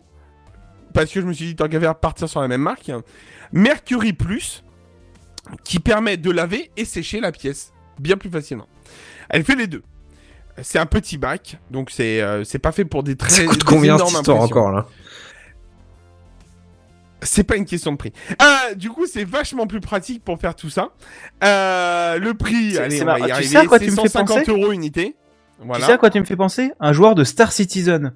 Euh, vraiment, tu c'est, euh, c'est, non, mais tu sais, c'est un arrangement entre mon banquier et moi. Euh, il n'a pas à être au courant. non, mais voilà. Bon, par contre, euh, c'est de la folie. hein. Donc, en fait, euh, il... là, alors, je, je vous annonce, en fait, clairement, donc il y a, elle arrive avec deux bacs différents, donc, enfin, deux bacs, deux, deux façons différentes. Donc, elle arrive avec un bac en plastique qu'on met par dessus, avec de, en dessous de ce bac-là, il y a deux aimants qui viennent se fixer sur un moteur aimanté aussi. Qui fait euh, dans ce bac-là, on met de, on met environ 3-4 litres de d'alcool isopropylique, par exemple. Et euh, du coup, euh, on renverse tout ça et on met la pièce dedans et euh, on lance la chose. Ça fait tourner l'alcool isopropylique à l'intérieur dans un sens, puis dans l'autre. Et la pièce, je vous le dis, mais vraiment, elle ressort nickel. Mais vraiment, j'ai les seules pièces que j'ai pu à faire. prix-là. hein. Ah non mais ouais mais non mais je, je pensais qu'il y allait avoir un petit regret. Moi j'ai vu des vidéos où les mecs mettaient une minute ou deux dans la machine et à chaque fois ils la relançaient et tout ça. Je me suis dit en fait mec au lieu de faire ça, euh, ça abîme pas ta pièce. Mets-la 5 minutes tout de suite et c'est réglé en fait. Euh, te- T'en mets Ah oui, pas en fait. carrément. Euh. Et ça l'abîme pas hein, du tout. Donc euh, voilà. Donc moi ce que j'ai fait c'est que j'ai pris ma pièce, taille, j'ai mis 5 minutes. Donc euh, c'est 2 minutes euh, 30 dans un sens, 2 minutes 30 dans l'autre. En gros parce qu'elle fait à la moitié de ton temps. Donc si tu mets 10 minutes c'est 5 dans un, 5 dans l'autre. hein, voilà. Et voilà, elle ressort nickel. Donc là, tu ressors ta pièce de, de, de ce fameux bac en question. Et là, en fait, à la place de ce bac, tu l'enlèves de, la, de, de cette machine et tu mets un petit plateau, disque, pareil, aimanté. Et là, donc, tu- sur la machine, tu choisis ton menu et tu dis, voilà, je veux que ça soit en mode UV. Et donc là, le plateau va tourner beaucoup plus doucement. Et tu mets pareil le temps que tu souhaites. Et euh, ta pièce, tu la poses de- sur, ton, euh, sur ton disque, en fait, en, plexi. Et elle va se mettre à tourner autour euh, de la lampe UV pour être sûr de bien sécher de partout. J'ai mis une story Instagram récemment où j'avais remis le Mandalorien dedans pour le terminer de sécher totalement. Euh, et vraiment le rendu, euh, enfin voilà. Sachant qu'une fois que c'est sec, là, euh, enfin c'est la fête. hein. Vraiment, euh, la pièce c'est comme si vous l'aviez acheté dans le commerce et tout ça. hein. C'est vraiment parfait au niveau rendu. euh, c'est propre, c'est beau, c'est, il y a pas de, il y a pas de traces quand on appuie avec les doigts dessus et tout ça. T'as pas Donc, de euh, traces vraiment, de, de layer dessus. il il y a zéro trace de layer. Alors, j'y suis pas allé, mais euh, en fait, euh, la couche d'impression, je vous la donne. Je recharge la page une toute petite seconde, excusez-moi. La couche d'impression, on est, ouais, pardon, on est sur du 28,5 micromètres. Ah oui, d'accord. ouais. Donc en fait, clairement, euh, on ne voit rien parce que c'est la taille d'un cheveu, hein, à peu près, on arrondit. hein. Donc on ne voit strictement aucune trace euh, là-dessus. Et ça, pour les figurines, Kenton, tu peux quand même le dire, c'est quand même euh, le pied par rapport à une impression Ah oui, PLA où sûr, on ouais. voit tout, quoi. Voilà. Honnêtement, moi j'ai vu un Naruto que t'as fait là. Il était bluffant. Sincèrement, c'est bluffant. Ouais, j'ai fait un Naruto. T'as l'impression que c'est un moulage en fait. Ouais, clairement, voilà, c'est ça. Alors, à savoir que euh, j'ai testé donc euh, le, le, le logiciel d'impression 3D résine. Euh, je me permets, hein, je, je vais je vais essayer d'aller assez vite hein, pour terminer. Donc c'est pas du tout Cura hein, pour cette euh, pour ça, tu n'importe pas. C'est un autre logiciel qui s'appelle Shittybox, je crois, euh, de tête. j'ai perdu le nom. Attends. Ouais, bah ça doit être ça, Shittybox, un truc comme ça. Oui, ceux qui sont intéressés Euh, ils pourront te poser la question directement sur euh, Twitter. Exactement, tout à fait. Alors, sur Shittybox, l'avantage, c'est qu'il y a un très très gros avantage d'ailleurs. C'est que quand tu lances ton rendu d'impression, déjà, tu peux lui demander de creuser ta pièce ou de la faire en complète. Euh, mais euh, en gros, c'est un- une touche. Tu dis, je creuse, point barre. Voilà, elle te le creuse totalement. Voilà, euh, c'est tout. Mais euh, elle te- donc, quand tu fais ton rendu de ça, donc ça, comme pour le PLA, elle te donne la quantité utilisée, approximatif. On est d'accord, hein. Elle te donne le temps d'impression approximatif, toujours parce qu'on est d'accord avec euh, Kenton qui en fait aussi. euh, c'est jamais parfait, mais c'est quand même un Je compte toujours une le double idée. quasiment, moi. Donc, euh. Ah ouais, bah ah ouais, donc oui. euh, Peut-être que t'as un- une différence de réglage quand même pour le double, hein, parce que moi, ma Wenao, j'ai jamais le double. Hein, j'ai un Ah, peu mais je, plus, je mais peux rien régler, donc. euh. Ouais, donc euh, ouais, bon. Et alors là, il y a un complément dans ça, c'est le prix. Parce qu'en fait, tu donnes le prix de ton de ce que tu as acheté en résine au litre. Donc tu lui dis bah voilà, mon bidon de litre, il a fait il coûte 30 euros, voilà, par exemple, ou 40 euros, hein, ça dépend de la résine que tu prends. Et en fait, vu qu'il te consomme le nombre de millilitres, il te dit, bah voilà, ça te coûte, par exemple, 1 euro, 2 euros, 3 euros. Donc ça te donne une idée à peu près de ce que ça te consomme en résine un peu plus, quoi, en fait, euh, par rapport à ça. Sachant qu'il te, compte les supports dedans, bien sûr. Euh, chaque pièce peut être imprimée euh, entre guillemets sans support. Maintenant, euh, je conseille toujours de mettre des supports comme pour les impressions Et en comme- PLA. Mais parce que moi, c'est ça l'idée que j'avais de base de la résine, c'est que t'as pas besoin de support. Si, il y a toujours des supports. Si, si, si, si. Oui, pour les En fait, pièces qui que- sont vraiment trop en porte-à-faux, en fait. Voilà, c'est ça, exactement, tout à fait. C'est plus du tout pareil, en effet. C'est c'est- là, c'est clair et net, oui, en effet. Mais le, le- en fait, le plus gros du support qui est utilisé en PLA, tu le vires, en fait, grosso modo. Par contre, tout ce qui est vraiment en porte-à-faux, En là, gros, dans le vide, carrément, euh, quoi. Ouais, voilà, c'est ça. Si d'un coup t'as une lame, par exemple, je prends l'exemple, hein, mais euh, où, où moi j'avais le Mandalorien avec son arme derrière, tu sais, et ben au bout- le bout, tout au bout là, bah c'est dans le vide complètement. Bon Ouais, bah ouais. du coup il, il a été obligé de monter un, un, un échafaudage jusqu'en haut, un support pour le faire quoi. Euh, je je je je sais que c'est pas très euh, un, pas très euh, podcast. Euh, je sais pas comment ça va rendre, mais euh, vous avez une- un exemple là en, en Ouais, la qualité n'est pas assez bonne pour Ouais, qu'on se fasse une vraie idée. ouais. 480p là. Ouais. Ouais, bah, je suis désolé. Du coup, euh, on, on reverra ça peut-être un moment où j'aurai la fibre. Mais, euh, mais du coup, euh, bah, l'impression, elle est bien plate en dessous, donc elle tient bien debout. Enfin, c'est vraiment le rendu, c'est un autre monde par rapport à l'impression PLA. Euh, le PLA, par contre, attention, je ne critique pas le PLA. Le PLA a une autre utilité. C'est pas pareil, en fait. hein, on est bien d'accord. hein. Le PLA est là solide, pour de l'utilité. Là où le, la résine est là pour de plus de la décoration. C'est que de la déco, en fait, au final. C'est- Ça n'a Ouais. pas vraiment de contraintes euh, euh, mécaniques euh, supplémentaires.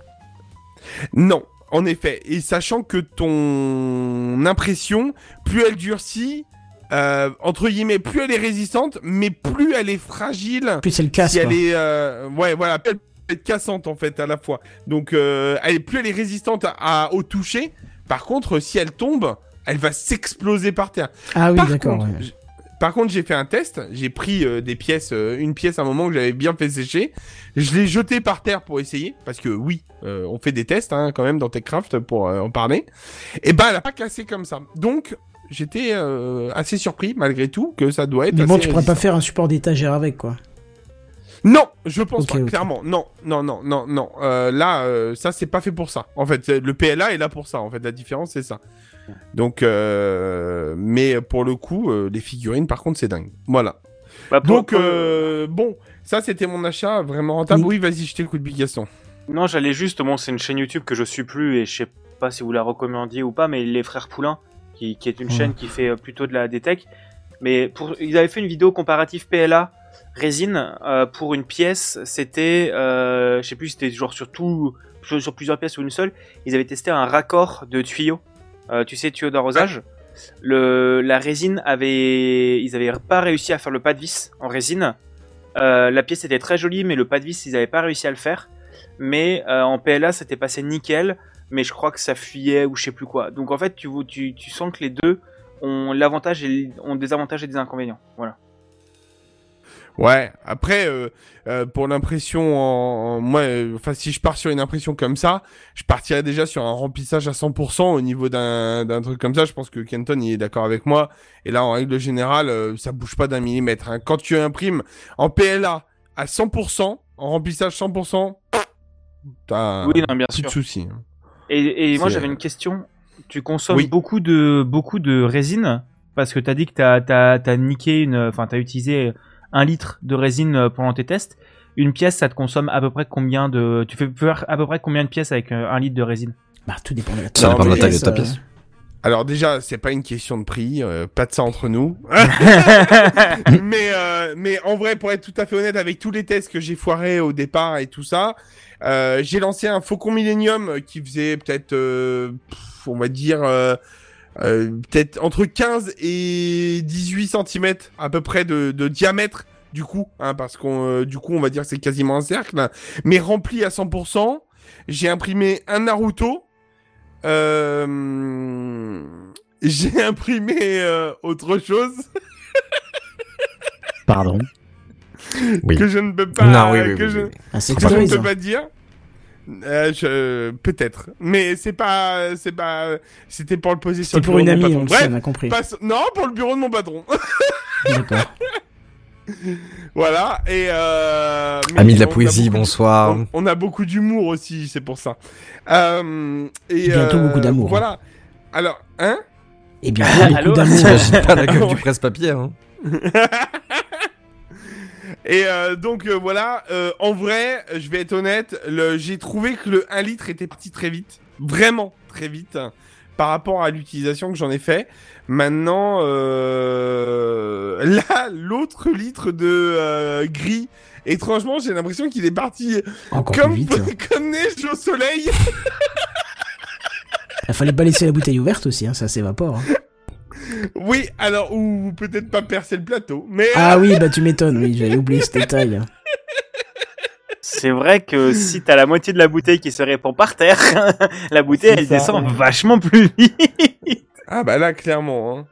Euh, autre chose, j'ai imprimé un sabre laser à mon cousin en PLA pour euh, son anniversaire. Donc euh, c'était un sabre, c'était le manche. Après on a acheté des pièces pour faire le sabre laser complet, la LED et tout ça, machin.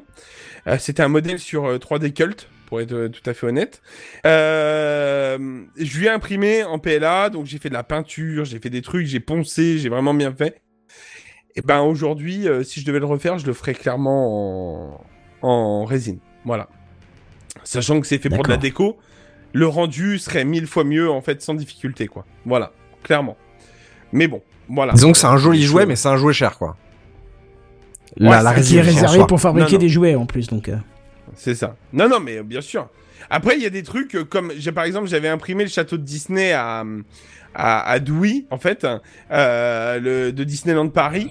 Euh, je rêverais, je rêverais hein, vraiment de le refaire en PLA, en, en Résine. Pour voir la différence de qualité entre la, le, alors qu'il est déjà très beau, hein. Ouais, non, il est beau. PLA. hein. Rien à dire. Euh, il avait mis, euh, je sais plus, il avait mis 4-5 jours à s'imprimer, un truc comme ça, et si mes souvenirs sont bons.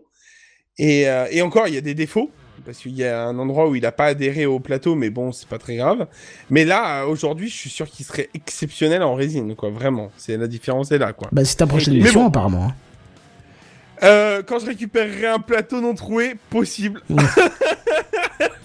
Mais, euh, du coup, c'est, je vais me faire ma petite pub probable parce que je vais en parler. Je vais, euh, je vais balancer. Enfin, on- avec qui, avec euh, Doui, on est pas mal sur TikTok euh, en ce C'est de moment. sa Doui faute, hein. plus- Je... Doui C'est de sa plus faute. que moi. Non, mais bien sûr, c'est de ma faute. Euh, Doui plus que moi actuellement parce qu'il balance pas mal de vidéos sur euh, sur Pokémon, euh, voilà. Moi, euh, je balance des vidéos sur Pokémon et tout ça, mais là, du coup, je pense que je vais essayer de faire deux trois petits trucs sur la la- l'impression résine, dont la première vidéo, euh, comment changer un plateau plastique. Ah bah voilà. Tutoriel, j'ai tout pété. Comment réparer? Bon, il y a un avantage quand même à tout ça, c'est que je pense que c'est connu la fragilité de ce truc-là, parce que s'ils vendent le Les lot de pièces, 5, hein. euh, s'ils vendent le lot de 5 directement, c'est qu'à mon avis, il y a un côté très fragile à savoir, je pense. Ouais. Et euh, on pouvait les commander sur Amazon. Je suis honnête, j'ai lu des commentaires où les mecs disaient attention, ça adhère trop, attention, c'est très fragile, ça se perce très vite et tout ça malgré tout. Euh, Bah du coup, je suis allé et, les gens ont conseillé directement d'aller sur le site des Lego Ouais, bah oui, pour commander m'étonnes. la truc. Mm. J'ai fait bon, en fait, la- surtout que la différence de prix, c'était que le temps de livraison. La différence de prix, j'ai préféré aller chez Lego, en fait, euh, clairement. Donc euh, Oui, c'est un produit maîtrisé par le constructeur, c'est ce qu'il faut, quoi. Voilà, c'est exactement ça. Donc voilà. Donc voilà, j'ai fait mon petit tour. Sachez que sur TikTok, vous verrez euh, des figurines que je fais. Sur euh, Twitter aussi, je vais essayer d'en basculer de temps en temps. Donc si vous voulez me suivre aussi sur Twitter, euh, malgré tout, voilà, je suis pas là toutes les semaines parce que mon emploi du temps me le permet pas. Mais euh, je suis quand même actif un peu sur les réseaux, à m'amuser et tout ça, quoi. Bah, bah écoute, voilà. Voilà, voilà. Bah rappelle ton, ton... Bah, on rappellera ton compte en fin d'émission, comme ça, euh, ça laissera le. le Oui, bah c'est. Buddy-nous, hein, tout simplement, hein, partout. Hein, Ah bah voilà. Ça, vous c'est pouvez me trouver, hein, voilà, c'est simple. Voilà, donc euh, je vais laisser maintenant la parole pour la news gaming à Big Gaston. Et voici les news gaming. News Gaming. Les news gaming. Les News Gaming. Gaming. Voilà. Ah oui. On va parler de jeu, quoi. Bigaston. Eh ben oui, je vais parler de jeux et plus précisément, je vais parler de deux news euh, que j'ai euh, que j'ai titrées. C'est la merde dans la tech. Euh, voilà, c'est un peu c'est un peu la sauce en ce moment. On va commencer par parler un petit peu d'Ubisoft. Donc Ubisoft, pour ceux les, les trois du fond qui ne connaissent pas cette entreprise, c'est un énorme studio. Euh, euh, Ubisoft pour Union des Bretons Indépendants Software, hein, c'est même pas une blague.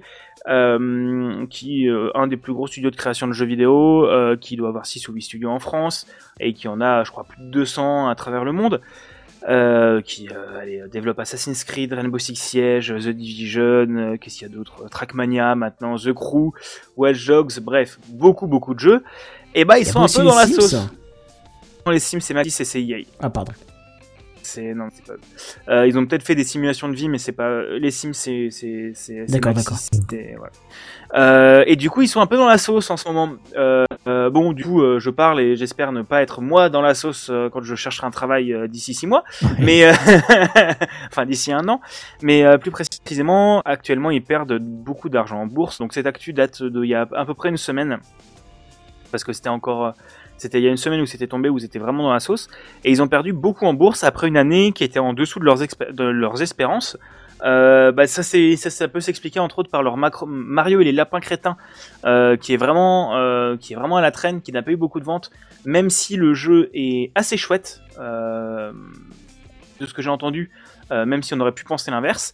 Ils ont aussi eu Skull and Bones qui est repoussé, donc c'est le jeu de pirate qui a été reboot 4 ou 5 fois en interne, euh, qui doit reprendre juste les phases de bateau de euh, Assassin's Creed Black Flag. Mais en fait, euh, je pense que le jeu va pas vivre et va faire un bid monumental. Le jeu Just Dance 2013, 2000 2013, 2022 ou 2023, je sais pas, leur numérotation est chelou, mais je crois que c'est 2023, euh, a aussi pas fait des ventes de ouf. Et on ne parle pas de Beyond Good and Evil 2, donc euh, ce jeu qui est en développement depuis ma naissance, à peu près, euh, à 5 années près, euh, qui est euh, toujours en développement officiellement selon Ubisoft, mais qu'on ne sait pas quand est-ce qu'il sortira. Le jeu Avatar, Frontier of Pandora, euh, du coup Avatar, pas le maître de l'air, mais Avatar de James Cameron, qui, qui n'est pas sorti avec le film, hein, ce qui est vachement con. bah oui, Parce que pour un produit dérivé, mais je pense que les équipes ont pris du retard avec le Covid et tout ça, mais, mais du coup voilà, le jeu a été repoussé, qui devrait sortir cette année plutôt.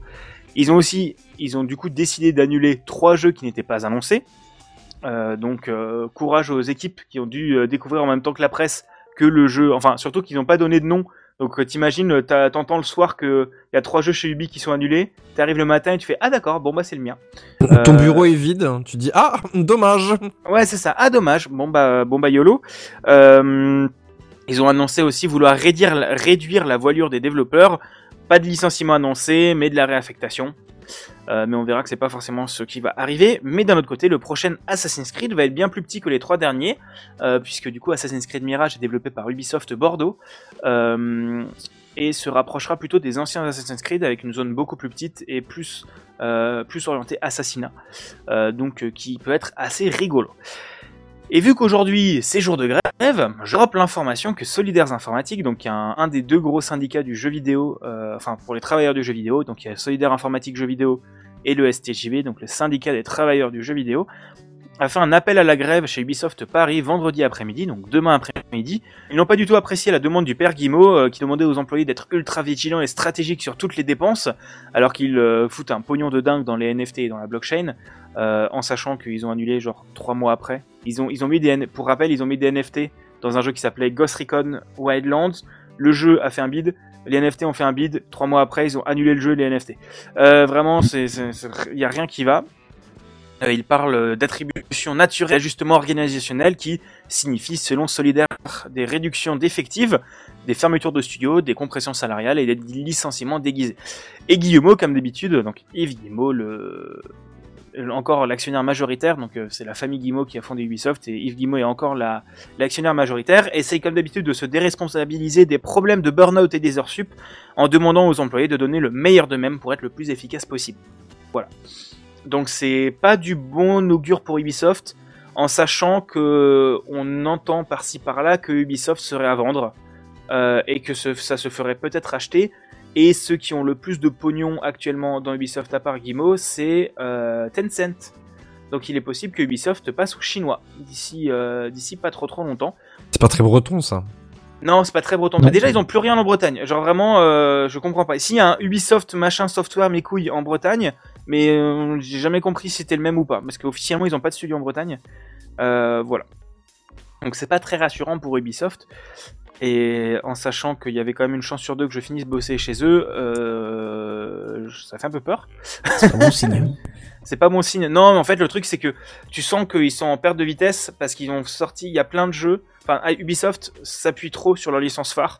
Euh, donc, à savoir Rainbow Six Siege, Assassin's Creed, et euh, c'est à peu près tout. Et Far Cry, globalement. Enfin, surtout Sauf que le dernier était un flop aussi, donc. euh, Far Cry, ouais, Far Cry 6 n'a pas très bien marché. Assassin's Creed Valhalla a bien marché. Il y a eu un suivi assez régulier, mais, euh, mais c'était il y a deux ans, trois ans. Et en fait, euh, ils développent plein de petits stud- plein de petits jeux qui sont très cool. Donc, euh, dont Mario, Mario et les lapins crétins, mais qui a été vendu comme un jeu pour enfants, parce que Mario les lapins crétins c'est plutôt typé enfant, alors que c'est un jeu de stratégie à la XCOM qui est une bonne porte d'entrée dans le genre, mais qui est assez exigeant et assez chouette. Euh, pour le coup, genre vraiment, je, je, le dis honnêtement, ça a l'air d'être un très bon jeu. Et, euh, mais il n'a pas été très bien vendu, pas très bien brandé, parce que la marque des lapins crétins ne marche pas encore. Enfin, a une assez mauvaise réputation. Et en plus, bah, c'est pas très, euh, c'est pas très rassurant. Après, je pense qu'ils sont pas non plus en déficit de ouf, parce que s'ils étaient en déficit de ouf, ils ferment deux ou trois studios. Enfin, après, je crois qu'il y a plus de 200 studios. Donc au pire, tu fermes des studios qui sont juste là pour faire du support. Parce que globalement, euh, Ubisoft, pour sortir un jeu, ce n'est pas un seul studio qui bosse sur un jeu, c'est parfois un studio principal ou deux ou trois studios principaux, et le reste, c'est du support sur des tâches spécifiques, et surtout dans, en Asie et en Afrique. Non, Asie et. Surtout Asie, ouais, Asie et Inde, c'est souvent des, studios de support qui sont là pour faire toutes les textures de cailloux, de machins, de bidules, toutes les tâches vraiment chiantes et qui ont pas un haut niveau de trucs. Et, euh, et on, on nous montre des bonbons. Et euh, parce que pourquoi pas. Mais je pense que Ubisoft ne fermera pas d'ici là. Ils ont une trop grosse, euh, trop, euh, c'est trop intéressant. Et si Ubisoft est trop dans la merde, euh, il y aura forcément un des constructeurs qui le rachètera, que ce soit, enfin Microsoft. Il est possible qu'ils se décident de les racheter si Activision Blizzard King ça passe pas, ou Sony pour contrer Microsoft avec Activision, Activision Blizzard King. euh, Sony se disent vas-y on va racheter Ubisoft. Voilà. Je vais parler de la deuxième partie de la news. Euh, encore une fois, un peu dans la sauce, je vais vous parler de la boîte qui s'appelle Unity Technologies. Donc euh, Unity Technologies, qui est une, euh, une, une boîte qui développe un moteur de jeu qui s'appelle Unity. Pour faire de la vulgarisation, en gros, pour créer un jeu, le plus simple, c'est qu'il y a y a des outils qui te permettent de faire des jeux plutôt facilement. On appelle ça des moteurs de jeu. Il y en a plusieurs gros, mais Unity est l'un des, des plus gros et l'un des plus anciens. Et c'est un jeu qui est un moteur qui est très apprécié chez les indépendants pour sa fa- facilité d'utilisation et de portage. Il est disponible sur toutes les consoles, Windows, Mac, Linux, et aussi sur euh, pour faire de la VR, pour faire du web. Et il est pas cher, il est gratuit même pour les indépendants. Donc c'est assez apprécié pour les indés. Mais depuis quelques années, ils enchaînent les mauvaises décisions. Déjà pour rappel, le PDG d'Unity a dit en juillet que les développeurs mobiles qui ne priorisent pas la monétisation sont des putains d'idiots. Je cite. Euh, vraiment, voilà. Donc tu vois, quand, euh, quand t'as le, le patron de ton, de ton moteur de jeu qui te dit Ah bah vous voulez pas foutre des pubs partout? Bah vous êtes débile Euh, D'accord, merci frérot. Euh, ce qui n'est pas très constructif quand on sait que Unity est beaucoup utilisé par des indés et que les indés, leur monétisation, c'est encore beaucoup tu payes et t'as ton jeu. Qui est une monétisation normale, euh, parce que du coup, pour enfin, soit tu, il y a encore le principe des jeux premium, donc en fait tu payes ton jeu et tu n'as pas de pub, tu n'as pas de contenu additionnel, et euh, et t'as accès à ton jeu comme ça, mais ce qui est vachement plus rentable maintenant, c'est que tu mets un jeu gratuit avec beaucoup de pubs ou des achats et euh, c'est pour ça que Candy Crush est gratuit, mais ultra rentable, pareil pour Fortnite, etc. etc. Et bien là, on a encore des pertes en bourse. Unity va licencier 284 employés. En plus, euh, j'ai sais pas combien d'employés ils ont, mais c'est pas non plus une, une aussi grosse boîte que Ubisoft. Euh, selon le PDG, nous avons réévalué nos objectifs stratégiques, buts et priorités à la lumière des conditions économiques actuelles. Bien que nous restions concentrés sur la même vision, nous avons décidé que nous devions être plus sélectifs dans nos investissements pour en sortir plus fort en tant qu'entreprise. Une des parties sacrifiées est la division sport et live entertainment qui travaillait sur des manières de regarder des matchs sur tous les angles possibles. Euh, donc avec peut-être de la réalité augmentée, des choses comme ça, euh, en sachant que c'est pas tellement ce qu'on attend d'un moteur de jeu, hein, pour rappel. Et aussi Matei Cachot, c'est que Unity est un très bon moteur. C'est celui qu'on apprend en cours, c'est très agréable à utiliser, même si c'est une grosse usine à gaz, hein, on va pas se mentir. Mais la boîte enchaîne les mauvaises décisions tout en ne prenant pas en compte les retours des utilisateurs. Euh, beaucoup de features sont très demandées, mais en développement depuis des années. Et la communication de Unity vers les développeurs n'est pas très bonne. Euh, le moteur est aussi un peu plus lourd et un peu plus lent qu'Unreal Engine, donc qui est un autre moteur développé par Epic Games, euh, vu qu'ils utilisent, vu que Unreal Engine utilise du C++, qui est un autre langage de programmation qui est un peu plus efficace que celui utilisé par Unity, qui est du C Sharp. Et Unreal. Du C euh, Sharp, putain, je savais même pas que ça existait encore ça. euh, si, si, ça, ça existe et c'est très utilisé et c'est le, bah, le langage qui est utilisé dans Unity. Et ça marche assez bien, c'est assez agréable à utiliser, mais en gros, euh, comme c'est un langage qui est un peu plus haut niveau, t'as de moins de. Oui, t'as moins de. Oui, oui. c'est c'est un peu plus compliqué de gérer les perfs. Et euh, aussi, Unreal a de l'argent illimité. Parce que Epic Games, bah, c'est un, c'est la boîte qui fait Fortnite, euh, qui est encore et toujours une rentrée d'argent formidable, et euh, qui fait l'Epic Game Store, qui est euh, aussi une bonne rentrée d'argent pour eux.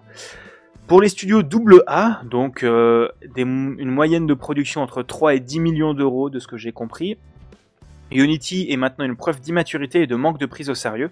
Euh, c'est les retours d'un des développeurs qu'on a eu en, en conférence à l'école qui nous a dit on a décidé de passer à Unreal parce que Unity, les éditeurs se foutent de vous en fait. Ils vous disent ah vous êtes encore sur Unity et, euh, et c'est une preuve, un peu une preuve d'immaturité de la part de, du studio. Et euh, Unreal, Unreal Engine 5 est sorti maintenant en proposant beaucoup de nouvelles technologies. Pff, le pas dernier moteur, il est monumental. hein, Quand tu vois le résultat. Euh, Ouais, ouais, ouais. Un- Unreal, Unreal Engine 5, et tu sens que c'est un, un- vraiment un moteur euh, nouvelle génération, avec euh, des nouvelles gestions de la lumière, un système qui s'appelle des fois des impressions de photoréalisme qui sont assez impressionnants. hein. Ouais, ouais, ouais. Et en plus, euh, Unreal a développé un truc qui s'appelle MetaHuman, qui te permet de faire des, des visages euh, qui sont presque réalistes, presque réels, de générer des, des, des visages à la volée comme ça. Euh, et c'est un moteur en plus qui est assez accessible au niveau prix, parce que Oui, il est gratuit, Oh. je crois, si tu génères moins d'un million de, de chiffre d'affaires, C'est ça? il est gratuit si tu génères moins d'un million de chiffre d'affaires. Ensuite, c'est 5 ou 8% de tes recettes. Euh, sauf que si tu sors ton jeu sur l'Epic Game Store, euh, en gros, pour expliquer le fonctionnement des plateformes, euh, Steam, Epic Games, le Google Play Store et tout ça prennent une commission sur les ventes. Steam, c'est 30% qu'ils prennent. L'Epic Game Store, c'est 12%. Donc déjà, ils ont un avantage là-dessus. Epic Games, donc c'est aussi pour ça que quand ils sont sortis, il y a beaucoup de développeurs qui ont mis leurs jeux sur l'Epic Game Store parce que euh, bah, t'as- tu- mécaniquement t'as plus d'argent. Oui, oui, oui. parce que parce que t'as une- plus le moteur enfin le, magasin prend moins un- prend moins gros un moins gros pourcentage donc c'est plus, rentable. Euh, En plus, en sachant que Epic Games file des billets pour avoir des exclusivités, c'est ce qui est vachement cool. Pour un éditeur, enfin pour un développeur, ça permet d'avoir de l'argent pour faire ton jeu. C'est comme si tu sors ton jeu sur le Xbox Game Pass ou en exclusivité sur euh, l'Epic Game Store. Tu sais qu'ils vont te filer un million qui va te permettre de euh, payer une trad, euh, de payer un Attends, mais portage tu sais au moins ce que ça fait Un million? Un million, c'est un, une équipe, c'est un Ah jeu. merde, qu'on- personne n'a la ref. Pardon, excusez-moi. Non. Non, Du coup, désolé, je l'ai pas. Moi, je l'ai pas non plus. C'était du OSS 117, c'est pour ça. Ah non, je, j'en ai pas la ref malheureusement, je suis désolé. Désolé, j'ai coupé pour rien, alors excusez-moi, mais elle coûte pas. Il y a pas, y a pas de problème, t'en fais pas. Mais euh, mais en gros, ouais, un million d'euros, c'est une petite prod, c'est un petit budget pour un jeu vidéo, parce que euh, un jeu vidéo, ça embauche souvent entre 5 et 10 personnes, et un million, c'est euh, à peu près 5, en- entre 5 et 10 personnes pendant deux ans, plus des locaux, plus euh, plus du marketing, etc., etc. Donc c'est aussi pour ça que certains jeux ne sortent que sur Xbox, parce que Xbox a filé des pognons, du pognon pour l'avoir sur le Game Pass, et ça permet d'avoir euh, de, de payer un portage en fait, tout simplement. Et du coup, pour revenir à Epic Games, en gros, j'avais dit qu'ils prenaient 12%, et que le moteur c'était à peu près 8 ou 12% pareil. Donc si jamais tu sors un jeu sur euh, Unreal Engine sur Steam, tu as 30% qui part à Steam, plus 8 ou tr- ou 12% qui partent à Epic Games pour l'utilisation du moteur. Si tu vas sur l'Epic Games Store, tu as uniquement 12%. Ils ne te fo- fo- font pas Il payer n'y en a pas de surcouche de paiement, quoi. C'est ça. Donc en fait, tu gagnes vachement plus. Euh, donc euh, voilà, donc Unreal Engine, en plus d'être une avancée technologique, en plus le moteur est open source, techniquement. Euh, bref, c'est et et Unreal était présent avant Unity parce que Unreal c'est ce qu'on fait euh, Unreal Tournament il y a des années et des années et des années. Oui, oui, avec Half-Life. Euh, Half-Life c'est source. Ah oui, pardon, c'est- oui, pas le pardon, même moteur. Unreal, c'est un... Unreal, c'était un fast FPS. Qu'il est toujours d'ailleurs. C'est un fast FPS. Ouais, ouais, bah c'est et du coup c'était Unreal, enfin Epic Mega Games à l'époque et Epic Games maintenant qui avait fait ça et leur moteur et leur moteur qui est très très cool. Hein. Enfin, soit dit en passant à, utiliser, il a, enfin je l'ai jamais utilisé mais qui, a- qui a l'air d'être très cool et qui est utilisé par des grosses prods. Sea of Thieves utilise Unreal Engine. Euh, ils avaient sorti une démo technique.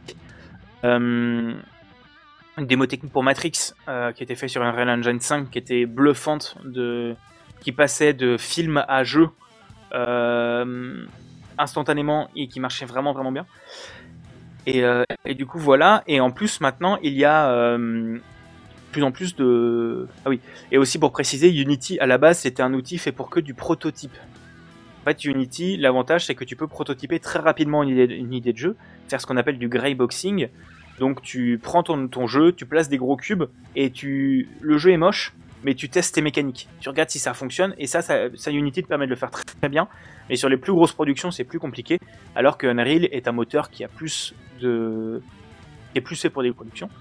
Et on a aussi des moteurs open source qui commencent à avoir des, qui commencent à avoir atteint des plutôt bons niveaux de maturité, comme Godot Engine, qui est un moteur open source qui existe depuis 5-6 ans, un truc comme ça, euh, qui est totalement open source et qui pourrait à terme prendre le pas sur d'autres grâce au soutien de la communauté et à la réactivité des développeurs. Que tu files un truc gratuit à des développeurs, ils auront forcément envie d'aller le soutenir. Et Godot est ultra bien soutenu actuellement. Voilà. Et en plus, assez facile à utiliser tout en permettant de faire de la 2D, de la 3D. Euh, les portages consoles devraient arriver, etc. etc. D'accord. Voilà. Donc, euh, si jamais vous avez envie d'apprendre à coder des jeux, euh, Unity est toujours une bonne porte d'entrée parce que tu as énormément de documentation, mais vous pourriez aller zioter euh, Godot, Godot, qui a son propre langage de programmation qui s'appelle le GDScript, qui est un genre de Python, Lua mélangé, assez facile d'utilisation. Euh, et il n'y a, pas encore beaucoup de jeux qui sortent, mais euh, j'en ai vu deux ou trois euh, qui sont sortis dans le commerce, qui, sont, qui ont été faits avec Godot. Voilà. Eh ben, très bien. Je sais pas si ça a intéressé des gens. Si, si, je carrément, si, si, intéressant. Voilà. Si, si, carrément. J'ai juste l'impression qu'on te perd de plus en plus au niveau son, en fait. C'est ça, tu vois. Ah ouais Ah ouais, Oh petit peu, putain, merde, je suis désolé. Vraiment, faudra que je règle ça. On prendra un moment pour, euh, pour euh, C'est clair. régler ça correctement. Bon, de toute façon, tu, tu perds pas la main, hein, puisque tu enchaînes euh, sur ton coup de cœur de la semaine, si je dis pas de bêtises. Yes. Eh ben, écoute. Oui, j'ai un petit coup de cœur euh, à vous parler. Bon, euh, bon, euh, voilà, c'est un jeu qui s'obsession. C'est Ah bah mon je vais mettre obsession. le générique. euh. Ah, Ah, oui, bah. Ah bah vas-y, oui, vas-y, attends, on fait les choses bien ici.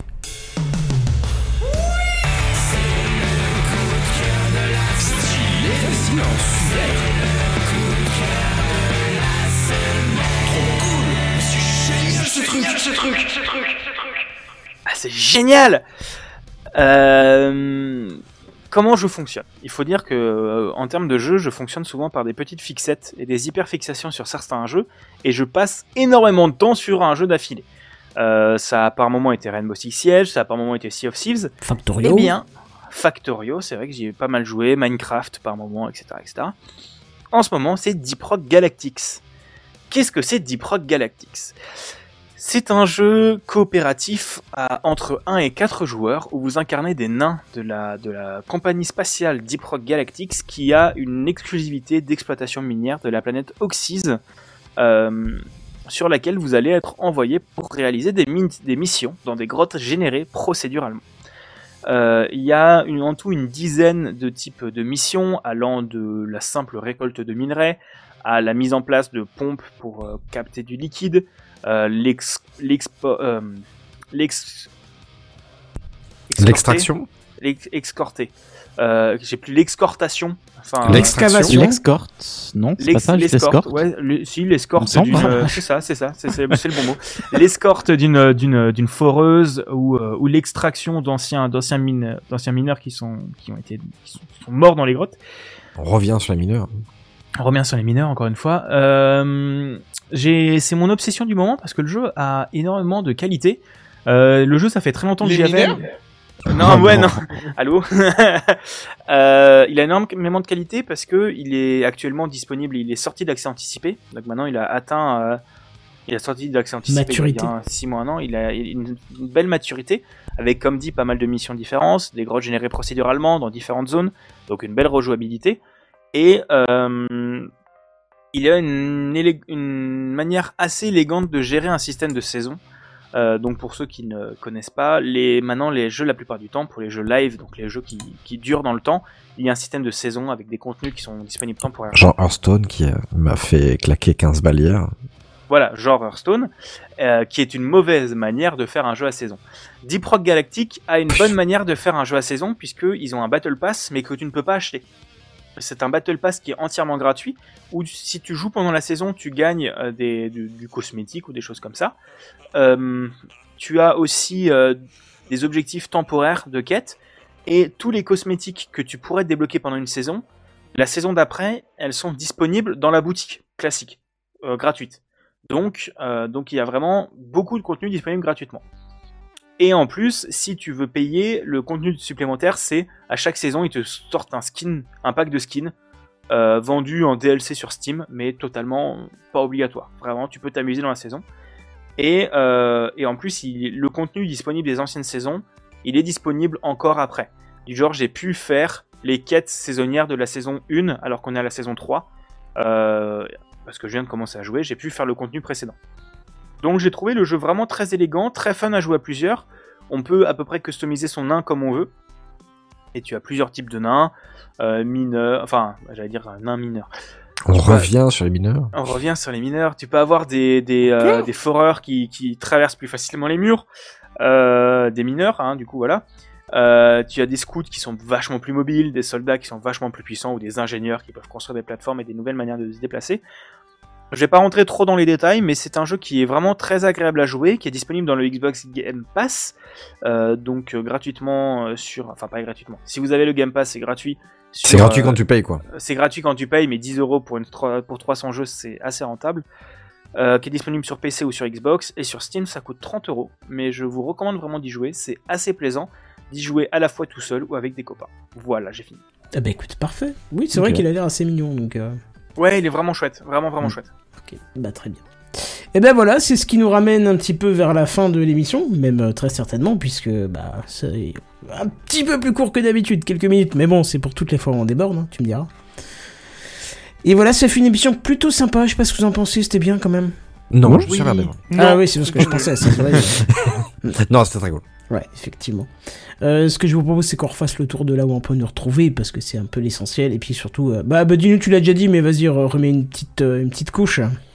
Euh, ouais, bah, sur Twitter, du coup, c'est New Live, et sur euh, TikTok, c'est.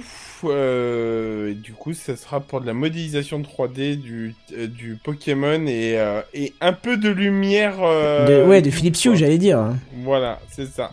De, de, je sais plus comment ça s'appelle quand c'est derrière l'écran. C'est pas. euh, Les YouSync. Voilà, YouSync. Voilà. Euh, Big Gaston. Moi, on peut me retrouver sur euh, Twitter. C'est, je suis encore dessus, même si le réseau commence à puer de plus en plus. Bigaston. Où en ce moment, je crée pas mal de contenu sur TikTok. arrobase Bigaston avec un zéro à la place du O. Voilà. Bah, très bien, Doui. Moi, Douillata, euh, partout. Comme d'hab, quoi. Euh, TikTok, euh, Twitch, euh, Twitter, voilà. Bah. J'ai dit TikTok en premier, c'est bon? Oui, oui, bon, ça me C'est va. ça qu'il hein, fallait bien. dire. Ah bah, tu dis ce que tu veux. Hein, je sais Un vrai pas. influenceur. C'est très bien, TikTok, c'est très bien. un de tes enfants, promis. Bon, ça va alors. Sam, ton compte TikTok, c'est quoi? Euh, Samuel Monnier. Attends, tu as créé un compte euh. TikTok? Oui, il y a une vidéo dessus qui. Incroyable. Mais oui, non. oui, une vidéo- Si, si. Ah, mais il faut que j'aille voir ça alors, parce que je sais Bon, pas. c'est une vidéo que tu as déjà vue, mais oui, oui. Ah, tu as remis un truc euh, en ligne que tu avais déjà? Ouais, que j'ai mis en format TikTok, ouais. Ouais, et Tout le ça, monde- ça tout le marche, monde ça, passe sur ça, ça, c'est- ça s'est vu un peu? Euh, je l'ai publié, j'ai eu 4000 vues, je crois, d'un coup. Ah ouais, tu vois, comme quoi, hein, Ouais. ça, Ouais, ça, TikTok, ça c'est marche ouf quand même pas mal, quoi. En termes de Mm. visibilité, ouais. Très bien. Et mm, j'ai oublié personne, moi ça sera sur euh, bah, Kenton, un peu partout. euh, si, si vous trouvez pas, vous rajoutez 5-7 derrière, et puis euh, ça sera à peu près comme ça. Ouais, puis un jour, il paraît que sur le site de TechCraft, on pourra nous retrouver. Oui, bah ça c'est. euh, maintenant c'est c'est toi qui es en charge, donc. euh, Je sais bien, c'est pour ça que je dis voilà. ça, que je me tu, permets. tu vois, hein, comme quoi, euh, c'est. On se dit, ouais, on fait un truc, et puis après, euh, putain, t'oublies, t'oublies, t'as pas le le temps, temps t'as me pas le manque temps. en ce moment. Eh C'est ben vrai voilà. que j'oublie. Mais c'est- en plus, il manque peu de choses à terminer, mais le temps me manque. Mais écoute, j'ai hâte de voir le résultat. En tout cas, on se retrouve la semaine prochaine parce que tous les jeudis en live dès 21h, c'était Craft. Mais en attendant, on vous dit à plus. Bye bye. Ciao Bye. À plus. Salut tout le monde